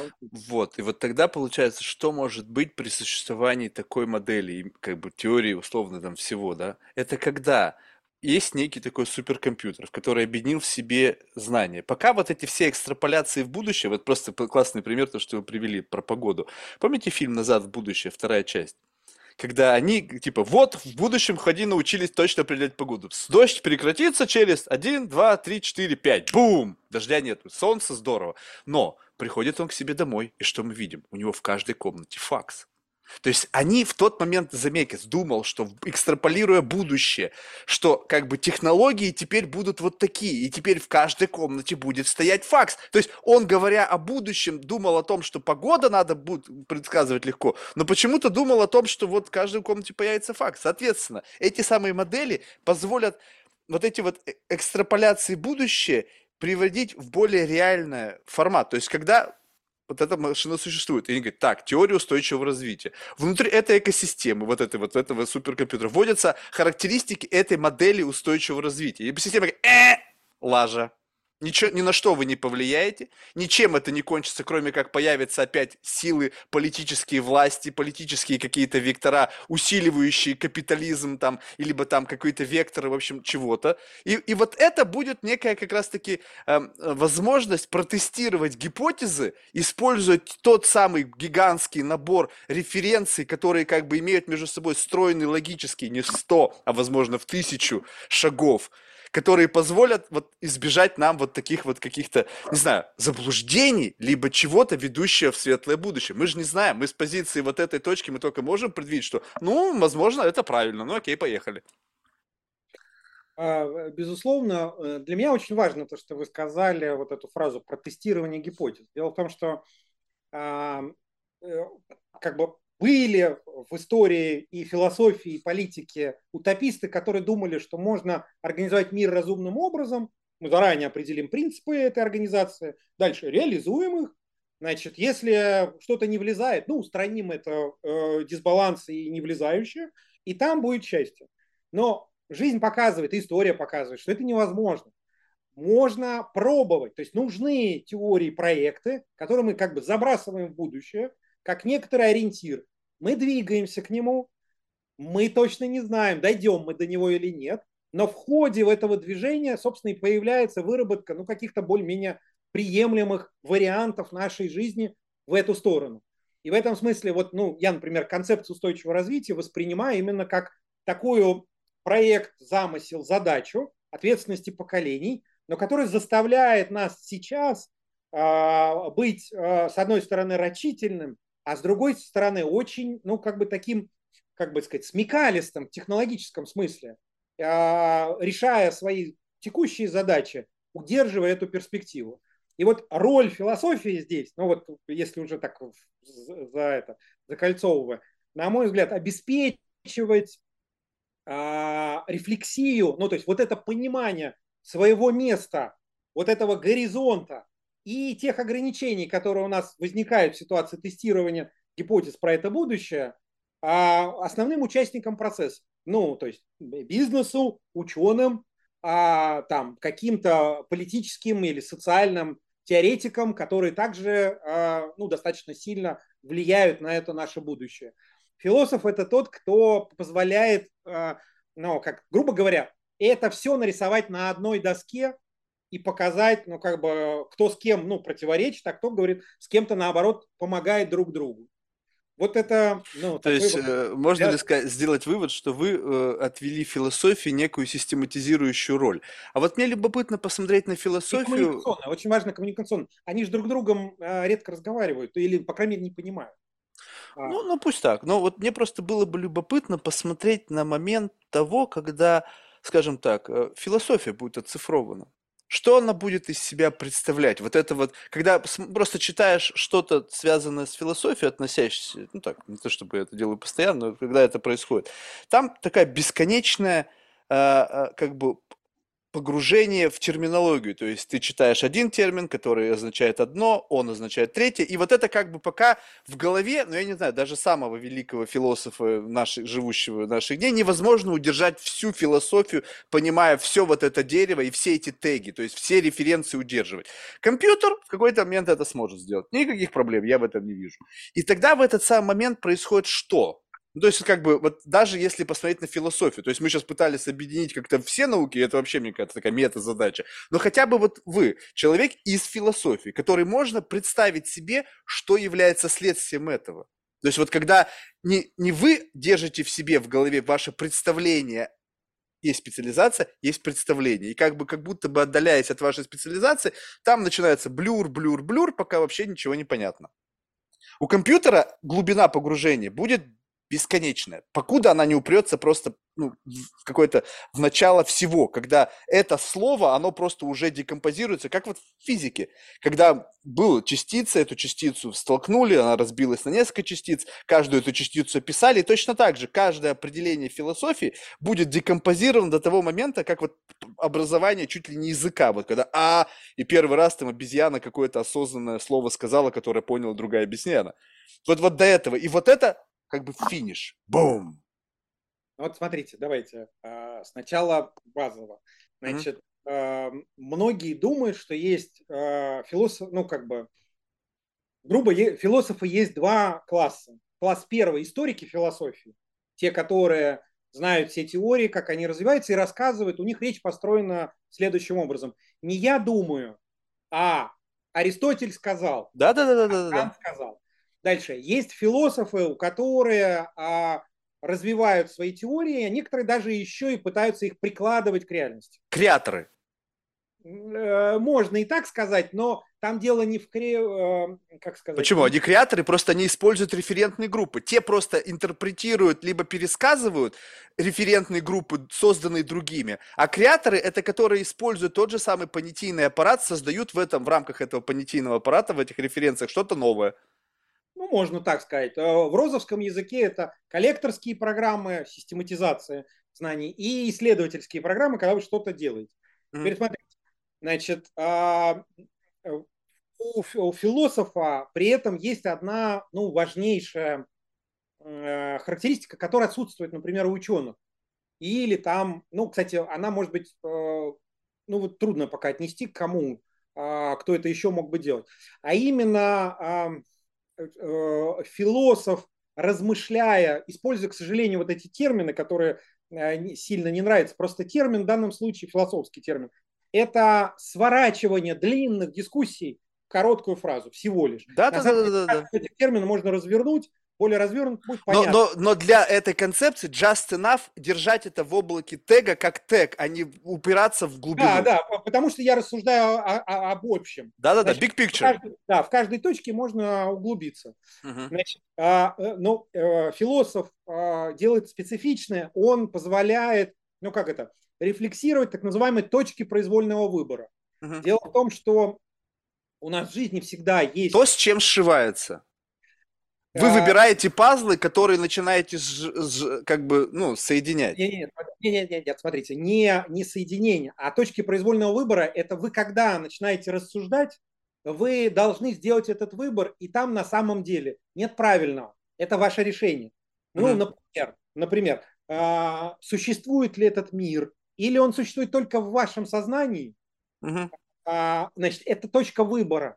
Mm-hmm. И и в другой версии а, а, есть объяснение а, с текущим событием. Есть, конечно, коллеги, которые, ну вот а, у нас покойный наш известный философ, Енисарецкий Олег Игоревич говорил, ну атомная бомба восстанавливает чувство реальности у всего человечества. Да? Но, но это радикальные формы. В принципе, каждый должен для себя выбрать, мир существует или нет, можем ли мы его познать или нет. Дальше там и вот эти развилки. Так вот, философ, с одной стороны, фиксирует эту точку произвольного выбора, эту развилку.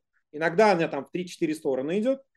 И главное, он может до того, как вы приняли решение, рассказать вам последствия вашего рассуждения, а иногда и жизни, если вы выбрали одну или другую а, выбор. То есть как угу. бы а, позволяет вам взвешенно, ну как врачи говорят, информированное принятие. Да, но сколько вообще максимум, учитывая, подписайте себе, что много. Давайте возьмем, что вот, вот, но много, это много для нас с вами. Много ли это для супер продвинутого какого-нибудь квантового компьютера? Возможно, для него это немного, возможно, это вполне себе обсчитываемая вариация. Сейчас, ну вы опять же, почему здесь компьютер? компьютер? При том, что мы же говорим о некой цифровизации науки, мне любопытно, что будет. То есть, скажем так, что вопрос выбора. Реальность есть, реальность нет. Два. Дальше пошло еще там какое-то раздвоение, там, не знаю, там что-то, вариантов каких-то интерпретаций. Подождите. Вот вы пришли в библиотеку, угу. в Ленинскую, например. Угу. Там есть а, компьютер, который позволяет вам обеспечить поиск. Угу. Даже может быть с рекомендательным сервисом. Если вы зададите набор ключевых слов, он вам подскажет список литературы, uh-huh. которую следовало бы прочитать. Uh-huh. Но первое, он за вас его читать не будет. Можно попросить его сделать дайджест. Ну хорошо, да, все равно читать вы должны. Раз. Uh-huh. И второе, и выбрать, собственно, в какую сторону вам пойти, ну, хотя бы по ключевым словам, а лучше по темам. Это ваш выбор. Вот все вот эти компьютерные метафоры, они не более чем... Большая библиотека с сервисом ориентирования в нем. Подождите, а вот теперь представьте Подожди. себе, что мы свернем все это. Вот представим себе, что вот мы дошли до определенного уровня технологического процесса. Вот представьте себе, что вот мы, мы очень вокруг темы цели, но она не закрыта. То есть я вас без этого не отпущу. Но смысл в том, что представьте себе, что вот есть некая капелька чего-то, ради чего вы прочитали книгу. Вот теперь представьте себе, что эту эссенцию можно привести в некий э, электрический импульс, который, попадая в вашу нейронную сеть, помещенный в нужное место, делает ровно то, ради чего вы прочитали книгу. Ну, то есть вы же прочитали книгу не для того, чтобы из, о, какой-то тезис записать себе в блокнот. О, нет, это вас изменило. Изменило как? Изменил сам факт, что теперь у вас в библиотеке знаний есть этот тезис? Нет. Скорее всего, это как-то на биохимическом уровне изменило... как бы вот а, некую алгоритмику... В чем здесь биохимия вообще? Я не, вообще не понял. Ну как? Ну вот вы читаете что-то, вы получаете какой-то эксайтмент. О, вот это что? Вот это о. Слушайте, ну биохимия... Явление это... это что? Ну то есть, ну как бы это же что-то на вас влияющее. Ну неужели слово, которое вы прочитали... Меня влияет много. И Правильно. даже который сейчас а, горит экран, он тоже на меня влияет. А, разве он при этом создает качество моей мысли или содержание моей мысли? Нет. Это он как-то подкручивает, под, подкручивает что-то, он создает некий контекст. Какой так? контекст? Создает то, что вы у меня на экране, не на сто процентов, а на четверть. А ну, на... Но четверть создает. И, и что? Правильно. Ну вот представьте себе, что вот взять и вот все, что сейчас как бы некая... Вот, вот тоже удивительная тема. Вот представь себе, что ваши мысли сейчас... как бы формируется вот этот коридор мысли на основании совокупности всех самых триггеров, которые на вас влияют, и именно исходя из этого ваши формируются мысли. Да, там, возможно, есть какая-то единая смысловая линия, то есть вы будете это говорить вне зависимости, будут сидеть и перед вами, будет сидеть перед вами аудитория, свет будет или не свет не будет, это такая единая линия, но как будто бы факторы контекста, они чуть-чуть влияют на формирование вашей мысли, на ее вектор, ход и так далее. И вот эта книга, вообще любая информация, с которой мы сталкиваемся, это некий пуш. То есть вот идет вот как будто бы частица, вот вы какая-то частица, и любая, даже самая маленькая значительная сила, она отклоняет из движения вот этого, э, ну, этой частицы в каком-то непонятном пространстве. Нет? Я понял. Вот смотрите, а, все, кто размышлял про науку, а, mm-hmm. как такую яркую очень практику мышления, они попадали в ловушку. Они думали, mm-hmm. что а, мышление, наука, научное знание – это в голове. Это ошибка. Знание, наука и мышление, оно коллективно и вне головы по определению. Не, не, Потому понятно. что это есть, ну, первое, знание формируется по а, как бы образцам коммуникации. А, вот а, есть замечательный пример, а, значит, вообще в, в, в, в, по пару тысячелетий назад, значит, в, Си, в, это, в Сирии была такая традиция. Лечить пациентов, значит, у кого-то что-то болит, там, нога, не знаю, живот, его вытаскивали на базар, и всякий проходящий мимо него должен, первое, спросить, что с ним, и второе, рассказать, что с ним было в случае похожем, да, ну, если вот там живот болит, а у меня, когда живот болит, я там кору к дубу ел. И а, таким образом он, этот человек, являлся вопросом, а ответом являлась то коллективная память, которая к нему приходила и вступала в взаимодействие. Часть из них пролетала мимо, потому что говорила, у меня живот не болел, у меня только ноги болели. А другая часть говорила, а вот живот болел, попробуй вот это. За счет этого возникала связка, а, симптом, рецепт, значит, который в, в какой-то момент срабатывал. Вот это, можно сказать, такая микромодель а, формирования научного знания. Да, но срабатывала. Вот вас же интересует именно момент Правда. срабатывания. Да, но теперь обратите внимание, никакое значение не имеет, у кого именно болело и кто именно посоветовал. Значение имеет организация информационного, вот этого коммуникационного пространства, в котором вопрос и ответ могут быть встречены друг с другом и еще проверены, да, на э, работоспособность. Поэтому наука есть не то, что в головах у отдельных ученых. Вообще не важно, что у них там в головах. Есть специальное исследование, прям целая школа такая, значит, культурологи залезли в лабораторию биохимическую, ходили, всех спрашивали, интервью, записывали все слова, записанные, ну, как случайно сказанные в лаборатории. И пришли к удивительным выводам, что первое, значит, ученые не говорят об истине вообще, второе, они все время говорят о какой-то ерунде, типа погода за окном, бутерброды и кофе, но при этом почему-то пишут тексты, которые потом получают премии и Нобелевки. И в этом смысле они, теперь можно все это обернуть и сказать, отдельные индивидуальные проявления человека и само вот это субъективное состояние сознания людей не имеют отношения к мышлению. Они есть носители процессов, которые развиваются через них и по отношению к большому числу сообществ, машин, библиотек. И там мышление возникает, и там наука. Поэтому не так важно, что на меня лично влияет. Экран ли, книжечка. Кстати, обратите внимание, одна и та же книга может быть написана в электронном виде, на бумаге, чернилами, отпечатана. Это одна да, и та но же она как-то разная. влияет. То есть вот давайте начнем с того, что она каким-то... Влиять, но она не влияет на мышление. Обратите внимание, она на меня влияет. Правильно, она но, она, влияет. но влияет ли она на природу вашего мышления? Как-то человек даже на вас повлиял. Вы теперь являетесь продолжителем его научной деятельности, так? Соответственно, он повлиял на маршрут ваш. Вы в свое время влияете на ваших последователей и так далее. То есть, по сути, что-то... Скажите, давайте я по-другому спрошу. Скажите, пожалуйста, страна – это то, что у вас под ногами? Нет, страва – это то, что является страна. Неким… Страна. Стран... Ну, я говорю, что это да. некая моя концепция того, что является такое страна. Концепция? Да ну, брось. Да. Ну, а как?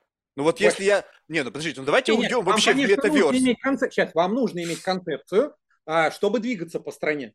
Но при ну, этом... Вообще, просто чтобы это слово хоть сколько-то было для меня понятно, ну, если я не знаю смысл страна и концепция Знаете, страны, то я не знаю, подо мной земля. Пересечь... Нет, как только вы попробуете пересечь границу, вам тут же объяснят значение. Это да, но страны. Это когда я пересекаю границу, вы сказали, вот прямо сейчас конкретно, вот под, вот, подо мной что? Вот когда, когда вы говорите про влияние на вас, вы э, уподобляетесь человеку, который говорит, страна – это то, что у меня под ногами, и то, что у меня в голове. Нет, я так не сказал. Это вы сказали. Я говорю, уподобляйтесь, аналогично, это похоже. Вот теперь смотрите, и то же самое с наукой. Это не то, что у меня под ногами, не то, что у меня в голове. Это то, что объединяет сообщество, знаки, машины вместе в одной целенаправленной деятельности. Попытки построить знания, воспроизводимое, прогнозирующее состояние ну, объектов изучения, мира науки, то есть это природы, общества и так далее.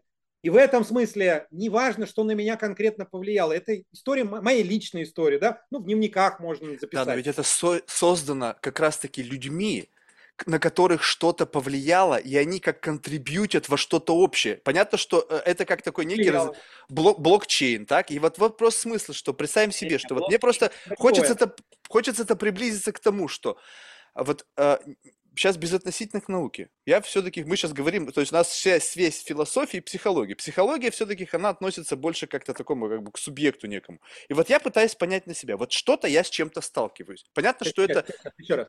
Психологи изучают то, что относится к индивидуальному, индивидуальному человеку. Mm. А я, как философ, изучаю психологию как науку.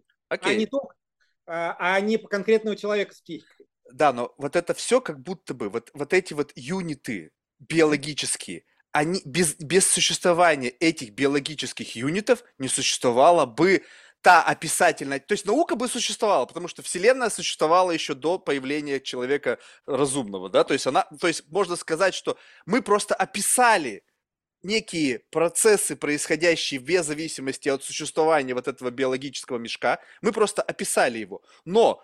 Как бы та описательная часть, которая представлена, как бы называется наукой, это следствие участия вот этих биологических юнитов в процессе мышления, э, э, систематизации того самого, что произошло внутри их сознания в результате наблюдения, эмоционального переживания, еще чего-то, так? Не так. Не следствие. Как тогда? Смотрите, это системы нарисованы на системах. Вот, ну, классики, значит, описывали обычно так, если, может быть, помните, не помните, на здании «Известий» в Москве была такая большая вывеска с бегущей строкой. Uh-huh. Ну, представьте, в любом другом месте. Uh-huh. Значит, она была устроена множество лампочек, которые по определенной логике включались, и там бежала надпись какая-то. Uh-huh. Uh-huh. Теперь смотрите, значит, без этих лампочек никаких надписей не было бы. Но при этом включение-выключение лампочки, исходя из самой лампочки, нельзя было ничего сказать про то содержание, которое было написано в этом тексте. Uh-huh. Это и называется «Система нарисована на системах». Uh-huh. Так вот, люди, физические, как биологические объекты, индивиды, социальные организации и так далее, мы являемся вот этими лампочками, поверх которых идет другая система. Система знания и мышления. С- так супер. Вот, и теперь смотрите. И состояние отдельной лампочки не важно. Важно, чтобы лампочка выполняла свою функцию, работала по норме, включалась, выключалась, когда нужно для того, чтобы знание проявилось. В, нау... в истории науки это очень ярко э, известно. Когда одно и то же как бы, открытие, их идет сотнями путей. И в одно и то же время люди открывают, э, и описывают. Просто кто-то чисто случайно, ну люди в социальной жизни договорились, что кто первее, тот и автор типа. Хотя на самом деле проявля... ну, почти по поводу каждого открытия было множество. Это значит, что вот это мышление, зна... мир знаний, который был над, нарисован на физическом наборе людей, пытался проявиться а, себя через них. Ну вот так вот. Поэтому понимаете, как это... Ну вот именно, что вот прояв... это... Так, я, я сейчас не говорю как бы о роли человека в истории, как какого-то сингл, как одной лампочки, да, то есть вообще, в принципе, то, что лампочки загораются, если я не понимаю смысл того, что я вижу, то как бы будь у них сколько угодно могут загораться, то есть если вот сейчас бежит там строка на китайском языке, да, она сколько угодно эти могут загораться светодиоды, я все равно не понимаю, о чем идет речь. Вот, вопрос в другом, что вот если мы говорим о неком, ну то есть ведь вы можете сказать, что на вас что-то в жизни влияет? Конечно. Ну вот, вот это влияние, вот это что? Влияние книги, влияние человека, влияние эмоций, которое что с вами делает-то? То есть вот, вот тот же сам факт того, что... Ну, вот, это окей, это... давайте проще тогда сделаем. Мы вот, э, как бы вернемся к цели. Вот как, если вы спросили меня, какова ваша деятельность, то есть, и как-то сказал я вам это, вы, вы не увидели в этом цели, тогда можете ли вы, безотносительно к тому, что вы делаете, сказать, какая у вас цель? Моя цель где? В чем ее? Ну вот, вы, вы, вы, вы же сказали, что получение удовольствия не может являться целью, поэтому для вас, да, у вас есть четкое представление, что такое цель. А раз у вас есть четкое представление, что такое цель, то вы, глядя внутрь себя, можете сказать, что моя цель вот это.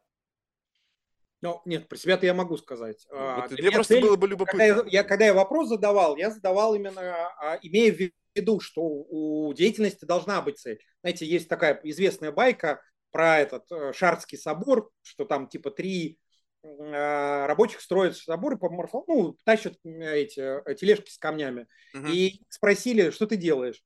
Один uh-huh. из них э, сказал, я камни таскаю. Второй сказал, я зарабатываю э, деньги в семье. А третий сказал, я строю храм. Uh-huh. А по морфологии действия это было одно и то же. Они таскали камни тележками. Uh-huh. Но при этом указание на то, как они это осмысляют, один просто назвал свой акт, да, я непонятно, зачем он это делал, ну, просто таскать камни. А второй указал про семью, а третий про храм, создает, собственно, разные типы деятельности и разный масштаб, в которых они живут. Поэтому я, когда спрашивал, вы мне ответили, получаю удовольствие, это что-то вроде, что я таскаю камни. Значит, то есть это какая-то... Вот, вот видите, вот, а теперь, а теперь давайте а вот посмотрим храм, на то... семью, или это, это неизвестно. Ну, ваше... Подождите, но вот а человек строит храм, вот верхнеуровневый момент, тогда, когда он созерцает этот храм, это что? В этот момент он не получает удовольствие? Может и получает, а может быть радость, знаете... Э, так Стоп, это... а радость не может являться некой формой удовольствия? Испытывание состояния радости. Вот есть люди, которые, допустим, я хочу получать удовольствие за, через большое количество радости в моей жизни. Удовольствие есть... Э... следствие функционирования физиологических телесных органов. Mm-hmm. А радость предполагает а, а, смысловой, ну, как бы элемент. Вы получаете удовольствие от радости или нет? Либо вы, наоборот, получаете негативное какое-то ощущение. Как бы если взять и перевести а, ну, удовольствие в форму негативную, то у вас что, радость вызывает что-то как бы противоположно? Тогда радость вызывает страдания. Окей. Вот. У кого-то так. У кого-то удовольствие. А, смотрите, а, был известный, например, психотерапевт и философ а, в двадцатом веке, который прошел через два концлагеря, Франкл. Uh-huh. Uh-huh. Он а, создал целую дисциплину, называется логотерапия, значит, восстановление смысла. И он обсуждал, например, смысл страданий. Uh-huh. Он обсуждал, что происходит с человеком, когда он попадает в невыносимые нечеловеческие условия концлагерей, как uh-huh. он там выживает и сохраняет свою личность. И там, понимаете, вопрос о удовольствии э, и радости, они как бы становились, э, ну, как бы эфемерными, но при этом, при этом, он говорит, одна из самых осмысленных частей моей жизни была э, в этом лагере. Он был, э, попал туда, уже будучи известным психиатром, психотерапевтом и так далее. Э, и он рассказывал там, как это все у него происходило. Понимаете, как это в этом смысле, ну, такая... Не, ну, вот это и есть как бы самое... Что является верхнеуровневой распаковкой того, что вы делаете? Ой, и да, в конечном... я, я, я не могу сказать, да, про себя в смысле.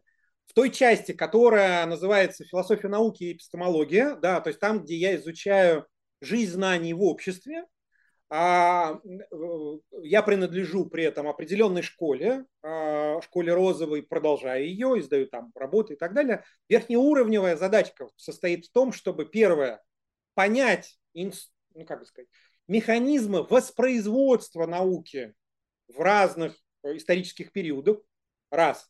И второе, ну, Моя, ну, такая внутренняя цель, ну, их две, наверное, есть.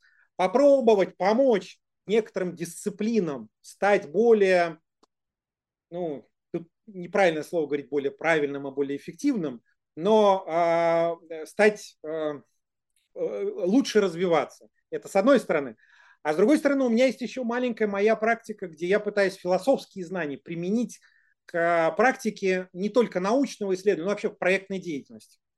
Ну, это вот тот сюжет жизни, который мы почти не затрагивали, а только вот чуть-чуть, связанный с консалтингом и а, с, там, с Колково а, и практики работы с бизнесом. Ну, окей, это... ну, то есть теперь представим себе, что мы свернули эти до двух лепестков, и что произойдет да. в момент достижения этих, вот этих целей? Момент достижения? А, там нету момента. Это... Ну как? Ну вот признание. Вот, это Жан, процесс. Вот вам Нобелевская премия по вашей да, научной деятельности. Сейчас еще раз. Я же говорил не про признание. То есть процесс. То есть это бесконечный процесс именно с определенным просто вектором. Да. Тогда что является топливом для того, что продолжает заставлять вас двигаться вперед? То есть любопытство, момент... перехода на другой уровень, который что? Он рождает этот момент, когда вы чувствуете, что у вас новое знание расширилось. То есть вы приблизились к некой фрактальной точке, бам, и новая вселенная открылась. В этот момент что происходит у вас? Смотрите, я То считаю... есть что топливо для продвижения, дел... продолжения делания того, что вы делаете? Ценности. Ценности. Именно это является топливом. Я... То есть я считаю, что практики мышления, научного мышления, проектного мышления. Это является ценностью, но для человечества и конкретно для России. Uh-huh. И возможность поддерживать эту практику, а если еще чуть-чуть и вкладывать так, чтобы они улучшались, это, ну, в общем, это правильная ценность, правильная перспектива. Собственно, да, но, но эта ценность рождается в результатах внешней валидации. Вам кто-то говорит, что то, что вы делаете, Жан, это правильно, здорово, по плечу хлопают, говорят, все верно. Либо если, ну как, ну как вы понимаете, что это ценно, если нет внешней валидации? Только в вашей голове, то есть есть некая психологическая реальность, которая оправдывает тот факт того, что вы делаете в рамках, опять же, внутренней замкнутой системы. Ой, Жан, ты все делаешь правильно, в этом есть большая ценность. Но без внешней валидации никто вообще ни разу в жизни не сказал, Жан, ты на правильном пути. Сейчас. Я вообще не очень понял, зачем вам внешняя валидация. Ну, а, а как вы понимаете тогда то, что то, что вы делаете, понимаю, есть ценность? Ну, смотрите, у меня же есть определенная модель науки. Я знаю, как... То есть это уже ценность существовала вне зависимости от вашего отношения к этой проблеме. Вы пришли модель уже нау... существующую ценность. Нет, нет, нет, еще раз. Модель науки есть продукт производства школы. Я mm-hmm. тоже в нее вложил а, часть своего труда, а, достроив эту а, модель. Теперь смотрите. Она не вполне соответствует реальности. То есть я вижу, что в реальности что-то другое происходит. Дальше я, проводя свои исследования, свою работу, все время отвечаю себе на вопрос. Это ошибка моей модели или эта реальность не доросла? Дальше я пробую их до, до, до совместить, дорастить. На мой взгляд, если эта модель полноценно реализуется в практике, то тогда наука будет, как говорится, на большой палец. А э, если нет, э, если я вижу, что что-то неэффективно, я начинаю переделать свои модели. Но для меня есть и вот этот вот момент сближения и м, как бы установка на то, чтобы то, что я делаю, было, как бы сказать, там есть вот такой момент, у, у всяких такого рода проектных активностей есть э, главная проблема оестествления, а именно вот э, когда я присутствую в ситуации, что-то у кого-то лучше получается. Я вышел, и у них все развалилось. И вот это плохо. Mm-hmm. На мой взгляд, очень важно добиться так, чтобы эффекты успеха, удачного развития сохранялись без тебя. И вот про это мало кто что понимает. А это сложно. Вот все вот эти рассуждения про явные и неявные знания, это же про способы воспроизводства. Да? Мы чему-то научились, а мы сможем это реализовать. И вот про это э, я вообще очень активно думаю, я пытаюсь понять вообще, как люди учатся, особенно взрослые люди, почему они начинают менять свой тип действия, технологии, а особенности мышления, но это вообще самое сложное. А, значит, потому что мы, ну, мы привыкли определенным образом думать, а, значит, а тут нам говорят, а нужно подумать еще вот так, а вот так, и вот так. Они говорят, да идите лесом. А, и ты все время ищешь вот эти способы и возможности, чтобы вот этот эффект развития был более-менее устойчив и без твоего личного участия, то есть само, само, само развивался. Но все равно вот что-то вот должно быть инкорпорировано вами, но оно должно быть настолько sustainable, что ваша роль и участие в этом процессе не было... Была как бы не принципиально, и можно было отойти. А да. что это? Что это останется? Вот это что? Это какое-то такое, условно, перпетум мобиле, какая-то sustainable идея, которая существует безотносительно к вашему физическому как бы, под, подогреванию? Социальной эстафетой. Да, mm. социальной То есть эстафет... это некая заморочка, можно сказать? Нет, нет, нет. нет. Ну а как? Ну вот что, что тогда является двигателем? То есть почему вы переняли эту социальную эстафету? То есть это некая система ценностей, которая вы ее, она распаковалась, он перед вами ее продемонстрировал, сказал, да, действительно, я это, это вижу в этом смысл. Я вижу в этом, ну, как бы, смысл продолжать им заниматься, посвятить там часть моей жизни, э, как бы, и оставить после себя, как бы, как это, единомышленников, хотел сказать, паству, но единомышленников, которые переймут эту социальную эстафету. Но какое ощущение, что в передаче этой социальной эстафеты, вот эта эстафетная палочка, она и содержит какое-то в себе что-то. И вот это что-то, я просто хочу это пощупать, что заставляет людей перенимать эстафетную палочку. Какое описание ценностей и почему эти ценности начинают для вас вот как бы являться тем самым драйвером для продолжения этой эстафеты?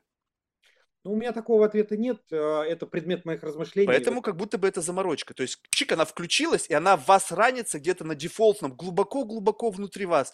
И как бы уровня рефлексии, либо внимания самой вот этой динамики, как бы не нужно как будто бы. Вот это для меня самая важная демонстрация заморочки, когда почему-то человек не хочет понимать, что им драйвит.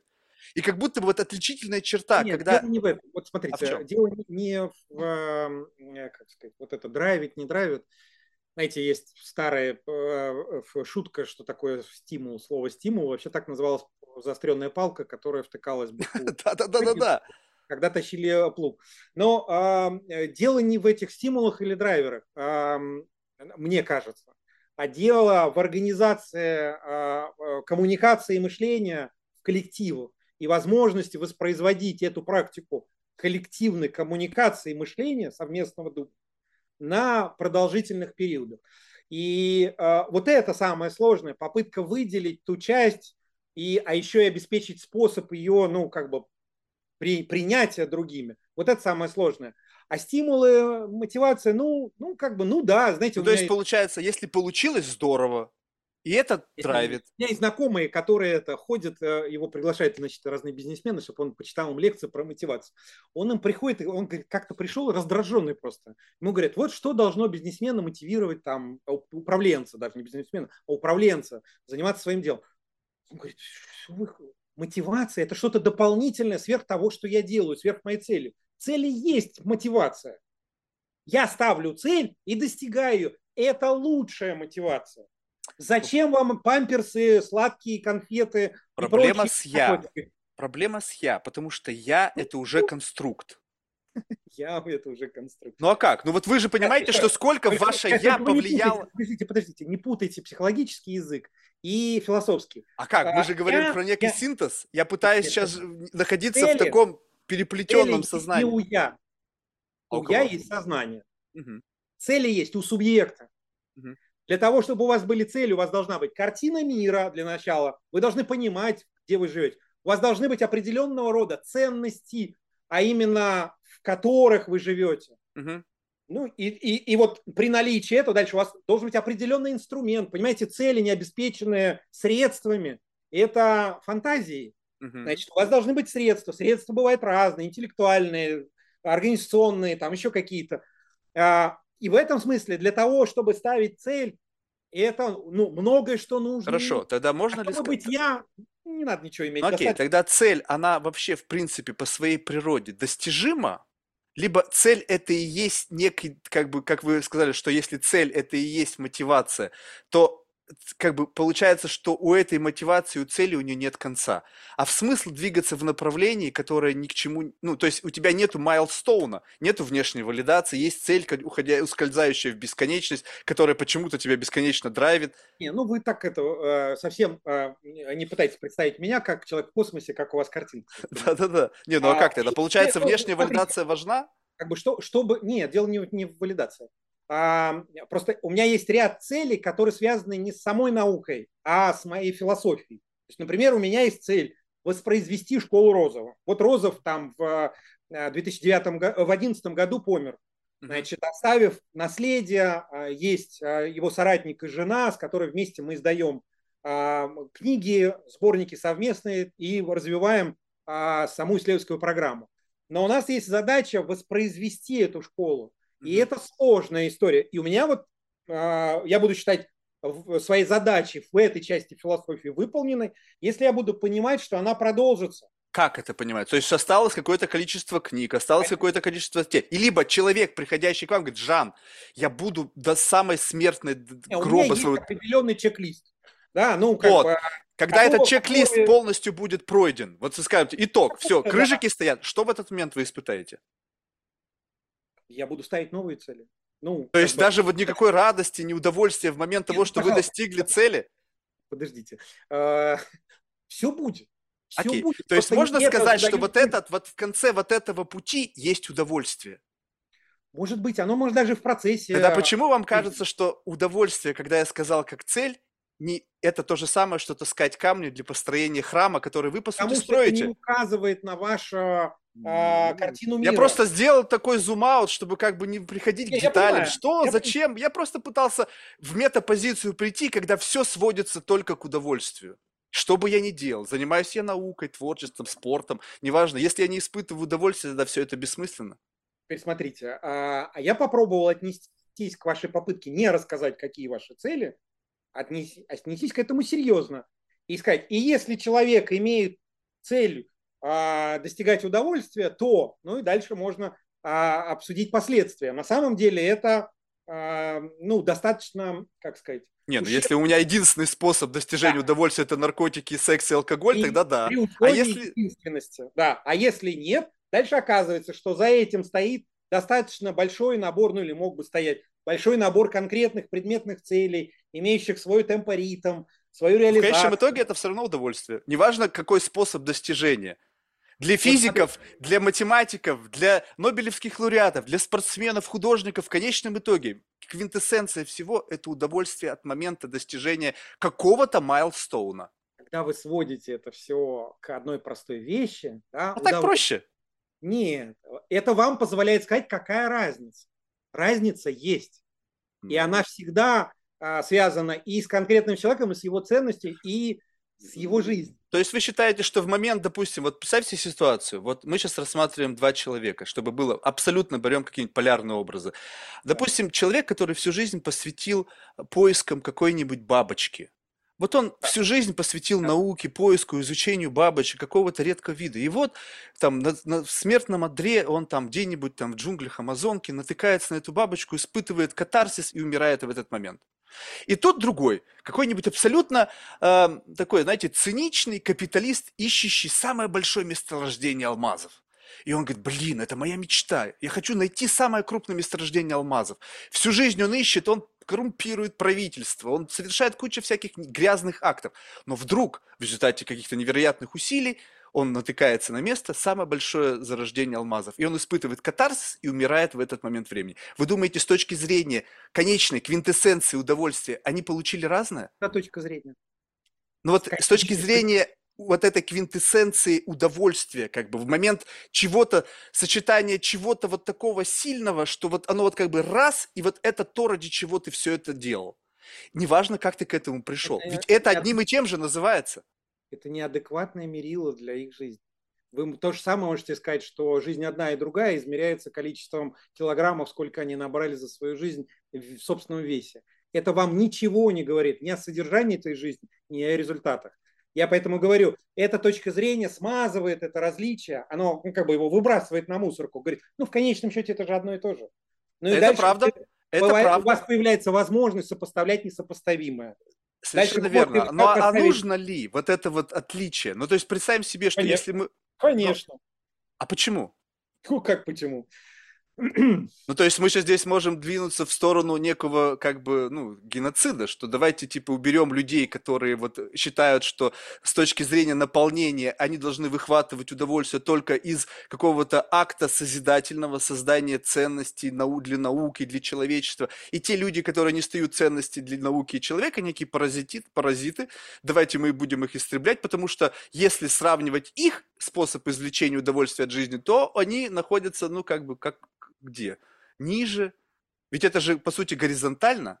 А мы сейчас берем и лесенку как будто бы из горизонтального переводим в вертикальное. Вот смотрите, попытка упрощать э, ситуацию, сводя все к единому, э, позволяет, конечно, делать простые действия. Кому? А разве цифровизация науки и создание теории всего, это не попытка все объединить в одно? Нет, вот смотрите, это э, ключевая ошибка всех, кто про это думает. Дело в том, что цифровизация не уничтожает мир реальный. А я, я бы... не сказал, что это уничтожает. Сейчас, сейчас. Ошибка состоит в том, что а, все, кто думает про цифровизацию, думают, что мир существует только в цифре, когда оцифрован. Но это не так. Это удвоение мира. И только в этом смысле оно может... А разве это не сворачивание? Вот мы же говорили, что вот мы просто вот же в глубину, мы раз и свернули. И теперь как бы вот это сворачивание, вопрос его, как, у, как будто бы у этого сворачивания это тоже дерево. Сворачиваем одно, другое, третье. Вот представьте себе, что философия – некий термин вверху. Теперь мы раз, два, раз, дальше. Но в какой-то момент мы свернули и получили одно название. Сейчас, сейчас. И зачем это делать? А помните, мы с вами говорили, что есть вопрос некого продвижения. Представим себе, что мы двигаемся как? У нас развернуто или, или свернуто? Мы сворачиваем для того, чтобы у нас появилась big picture. То есть для того, чтобы вот сам вес развернутого не давил на нас с точки зрения как бы у, вот, усложнения вот этого когнитивного моста. Мы свернули все до чего-то большего. И теперь представим себе, что мы все человечество свернули некий смысл его существования до некого одного значения.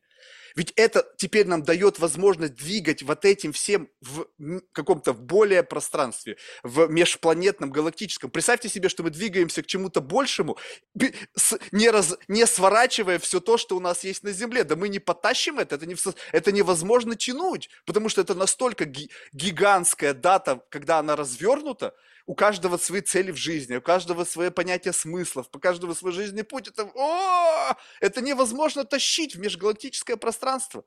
Но если мы говорим о том, в чем смысл жизни человечества, и говорим, ну, знаете, инопланетному существу, вот такой, как я, представьте себе, что мне выдала роль, да, передачи того, что если, ну, абсолютно незаконная, да, то есть я точно не тот человек, который должен передавать. И человек говорит, инопланетное существо, говорит, в чем смысл человечества? Я говорю, в получении удовольствия. И они такие, ну, окей, поехали. Все. А теперь представьте себе, что кто-то начнет объяснять, и это все будет вот так вот сложно. Так, стоп, я вообще не понял, нафига вы все это делаете? У вас столько всего. А в чем в конечном итоге? Потому что мы сейчас пытаемся обменяться знаниями. А наша, допустим, смысл жизни, прилетающий инопланетяне, говорит, знаете в чем? Мы э, тоже получаем удовольствие. Только через другое, через поглощение планет, через порабощение и так далее. Но в конечном итоге вот он наш common ground. Окей, через что мы получаем это, совершенно неважно. И как будто бы вот так само может родиться некий язык э, унификации. Вы же сказали, что очень важно использовать одни и те же термины, но эти термины должны как-то, все равно какая-то логика должна уходящая в какой-то момент быть, ну, с чем-то связана. Если в конечном итоге мы приходим всегда к разному, в рамках вот этого реверс-инжиниринга мы приходим каждый раз к разному финалу, это же значит, что инструмент, ну, неверный, эксперимент сам себя не подтверждает. Мы же должны, неважно как, прийти всегда к одному и тому же итогу, что два плюс два – четыре, и неважно, какими путями ты к этому приходишь. А если у нас будет получаться, что смысл жизни всех людей в конечном итоге сводится не к удовольствию, а к чему-то разному, блин, тогда вообще непонятно, как, как это происходит. Ну, что сказать, вы сейчас попробовали воспроизвести такой вот... Некую, некую мысленную, э, мысленный конструктор, такой порожденный моим разумом. Стоицизм сейчас пытается... Э, это, вам так туда же, в эту, в, в, в эту сторону. А, мысль хорошая, на мой взгляд, э, это безнадежно все сводить к удовольствию, особенно с каждым в, десятилетием, которое вы набираете. Потому что э, ваша жизнь, ну как жизнь любого, будет наполняться страданием, э, немощью и э, потерями. Честно, и, это будет и... сложнее с каждым днем. И каждый раз вам придется мучиться про это удовольствие. А зачем вам удовольствие, вы не знаете. Вам, ну, как бы вы просто повесили его как базовую такую а, идею, которая освещает, значит, эту жизнь. На мой взгляд, это, ну, как бы, первый выбор ваш. В этом смысле вам получать удовольствие и страдать от него. А, и второе, на мой взгляд, это недальновидно, потому что а, вы упрощаете таким образом не только мышление о жизни, но и саму жизнь. А, и как следствие вы рискуете, ну, как бы, знаете, представьте, что вы стали вдруг двухмерным объектом. Есть такой математический uh-huh, uh-huh. рассказ про то, как живут квадраты с кругами друг с другом на плоскости. Uh-huh, uh-huh. Вот а, это очень сложный мысленный эксперимент. Но вот вы сознательно таким образом трехмерную жизнь, сложную, уплощаете в двухмерную. Uh-huh. А, вначале это дает эффект, да, кажется, все ясно. Но потом вы понимаете, что у вас возникает огромное количество вещей, которые необъяснимы. Они приносят вам неудобства, не создают удовольствия, не позволяют вам чувствовать себя дальше кем-то, человеком, например, ну и так далее. И в этом смысле здесь это рисковый ход. Но... То есть, ну это может, а может вот. И не быть, да? Ведь я же не первый год живу. Нет, выбор есть... ваш в этом смысле. Это вам так... Я так не живу, точно. Для меня удовольствие не может быть той ведущей, управляющей идеей для, ну, как бы для активности. Ну и знаете, как в качестве шутки, значит, не знаю, может, читали, не читали Стругацких, понедельник начинается в субботу, и там, помните, был такой момент про и мы для, значит, ну там коллектив говорит, значит, и мы для рабочих, приняли рабочую гипотезу, что смысл жизни в поиске жизни и счастье состоит в этом же. Ну и в этом смысле этот подход, мне кажется, более, ну, как, во-первых, он мне более близок, а, а во-вторых, он позволяет все-таки умножать измерения в мире, а не, дело не в уменьшении их, а в том, чтобы иметь возможность увидеть богатство и разнообразие. Нет, так я могу развернуть и сделать комплексити, сделать сложность, сделать, как бы, наоборот, вот этот вот уход в боль и страдания, а потом взять обратно, бабку свернуть и все. То есть вопрос как бы управления своей жизнью, а не движение в неком каком-то потоке, который ты абсолютно, ну вообще, ну то есть понятно, что мы и так ничего не контролируем, но хотя бы была бы некая иллюзия контроля, либо полное принятие, что контроля нет. Ведь тоже, по сути, это упрощение, что если я принимаю, что контроля никакого нет, и это абсолютно все детерминированная жизнь, и вообще ни одной у меня ни свободы воли, я не принимаю никаких решений, это тоже очень сильно упрощает жизнь. Ты просто берешь я, и как бы, ну, окей. Я очень сильно критикую в этом смысле когнитивные науки, которые пытаются э, э, целеполагающую функцию зашить в морфологию коры головного мозга, рассказывая, что это мозг там типа что-то принял, для того, чтобы... И в этом смысле это вот, ну, совершенно глупая попытка, на мой взгляд. Ну, дальше там есть конкретика и самой экспериментальной ситуации. Ну, в общем, бог с ним. То есть, как бы, сама моя жизнь, как некий эксперимент, покажет, то есть, правильно ли я выбрал направление или нет. Не вам. По... Обратите внимание, покажет, но не вам. Ну да, ну, по крайней мере, в конце жизни, как правило, люди уже понимают, сколько это, то есть, насколько они вообще сделали более-менее правильный вообще бет на свою жизнь. То есть я, я, я, кстати, в этом отношении очень четко понимаю, что я, возможно, накосячу очень сильно. Но вопрос, если все-таки придерживаться вашей линии, что все-таки есть свобода воли, и это мое волевое решение максимизировать жизнь, причем не упрощая, как вы говорите, вот до каких-то примитивных удовлетворений от жизни, а иногда... по доступ к удовольствию очень тернист и сложен, и приходится очень тяжело как бы двигаться в направлении этого. Вот поверите вы или нет, но я получил невероятное удовольствие от нашей беседы. Было ли это просто? Нет, это не было просто. Потому что вы оперировали достаточно большим деревом, когда разворачивали в глубоко, я понимаю, что там у меня не так глубоко, как у вас, но я имел... как бы ощущение чувствовать вес того, чего у меня как бы не раскрыто. То есть я как бы умею чувствовать наличие этого веса научного знания, несмотря на то, что я им не обладаю. Но я как будто бы предчувствую, что оно весит. Явное знание у вас присутствует в большом объеме, помимо того, что вы говорите, что я бы удовольствие. И это сам, на самом деле вы в этом смысле яркий пример, э, иллюстрация этой теории про сложности человека и его работы со знанием. Очень приятно в этом смысле слышать. Здорово. Знаете, в завершении мы всех наших гостей просим рекомендовать кого-нибудь в качестве потенциального гостя из числа людей, которых вы считаете интересными лично для себя. Ну, безусловно, Наталью Ивановну Кузнецову, жена Розова и соратница, и мой учитель, и так далее. Я уверен, что разговор с ней будет крайне интересен. Она очень известна еще, помимо того, что она философ науки, она очень известный историк науки и очень, ну, как бы многое знает, и у нее очень интересный взгляд на мир. Я всегда поражаюсь и очень рад нашим моментам общения. Супер, спасибо. Что ж, искренне благодарен вам за ваше время и всего доброго, успехов на спасибо этом непростом большое, пути. Вам также, да, вам также успехов. Спасибо большое. Да. Интересно.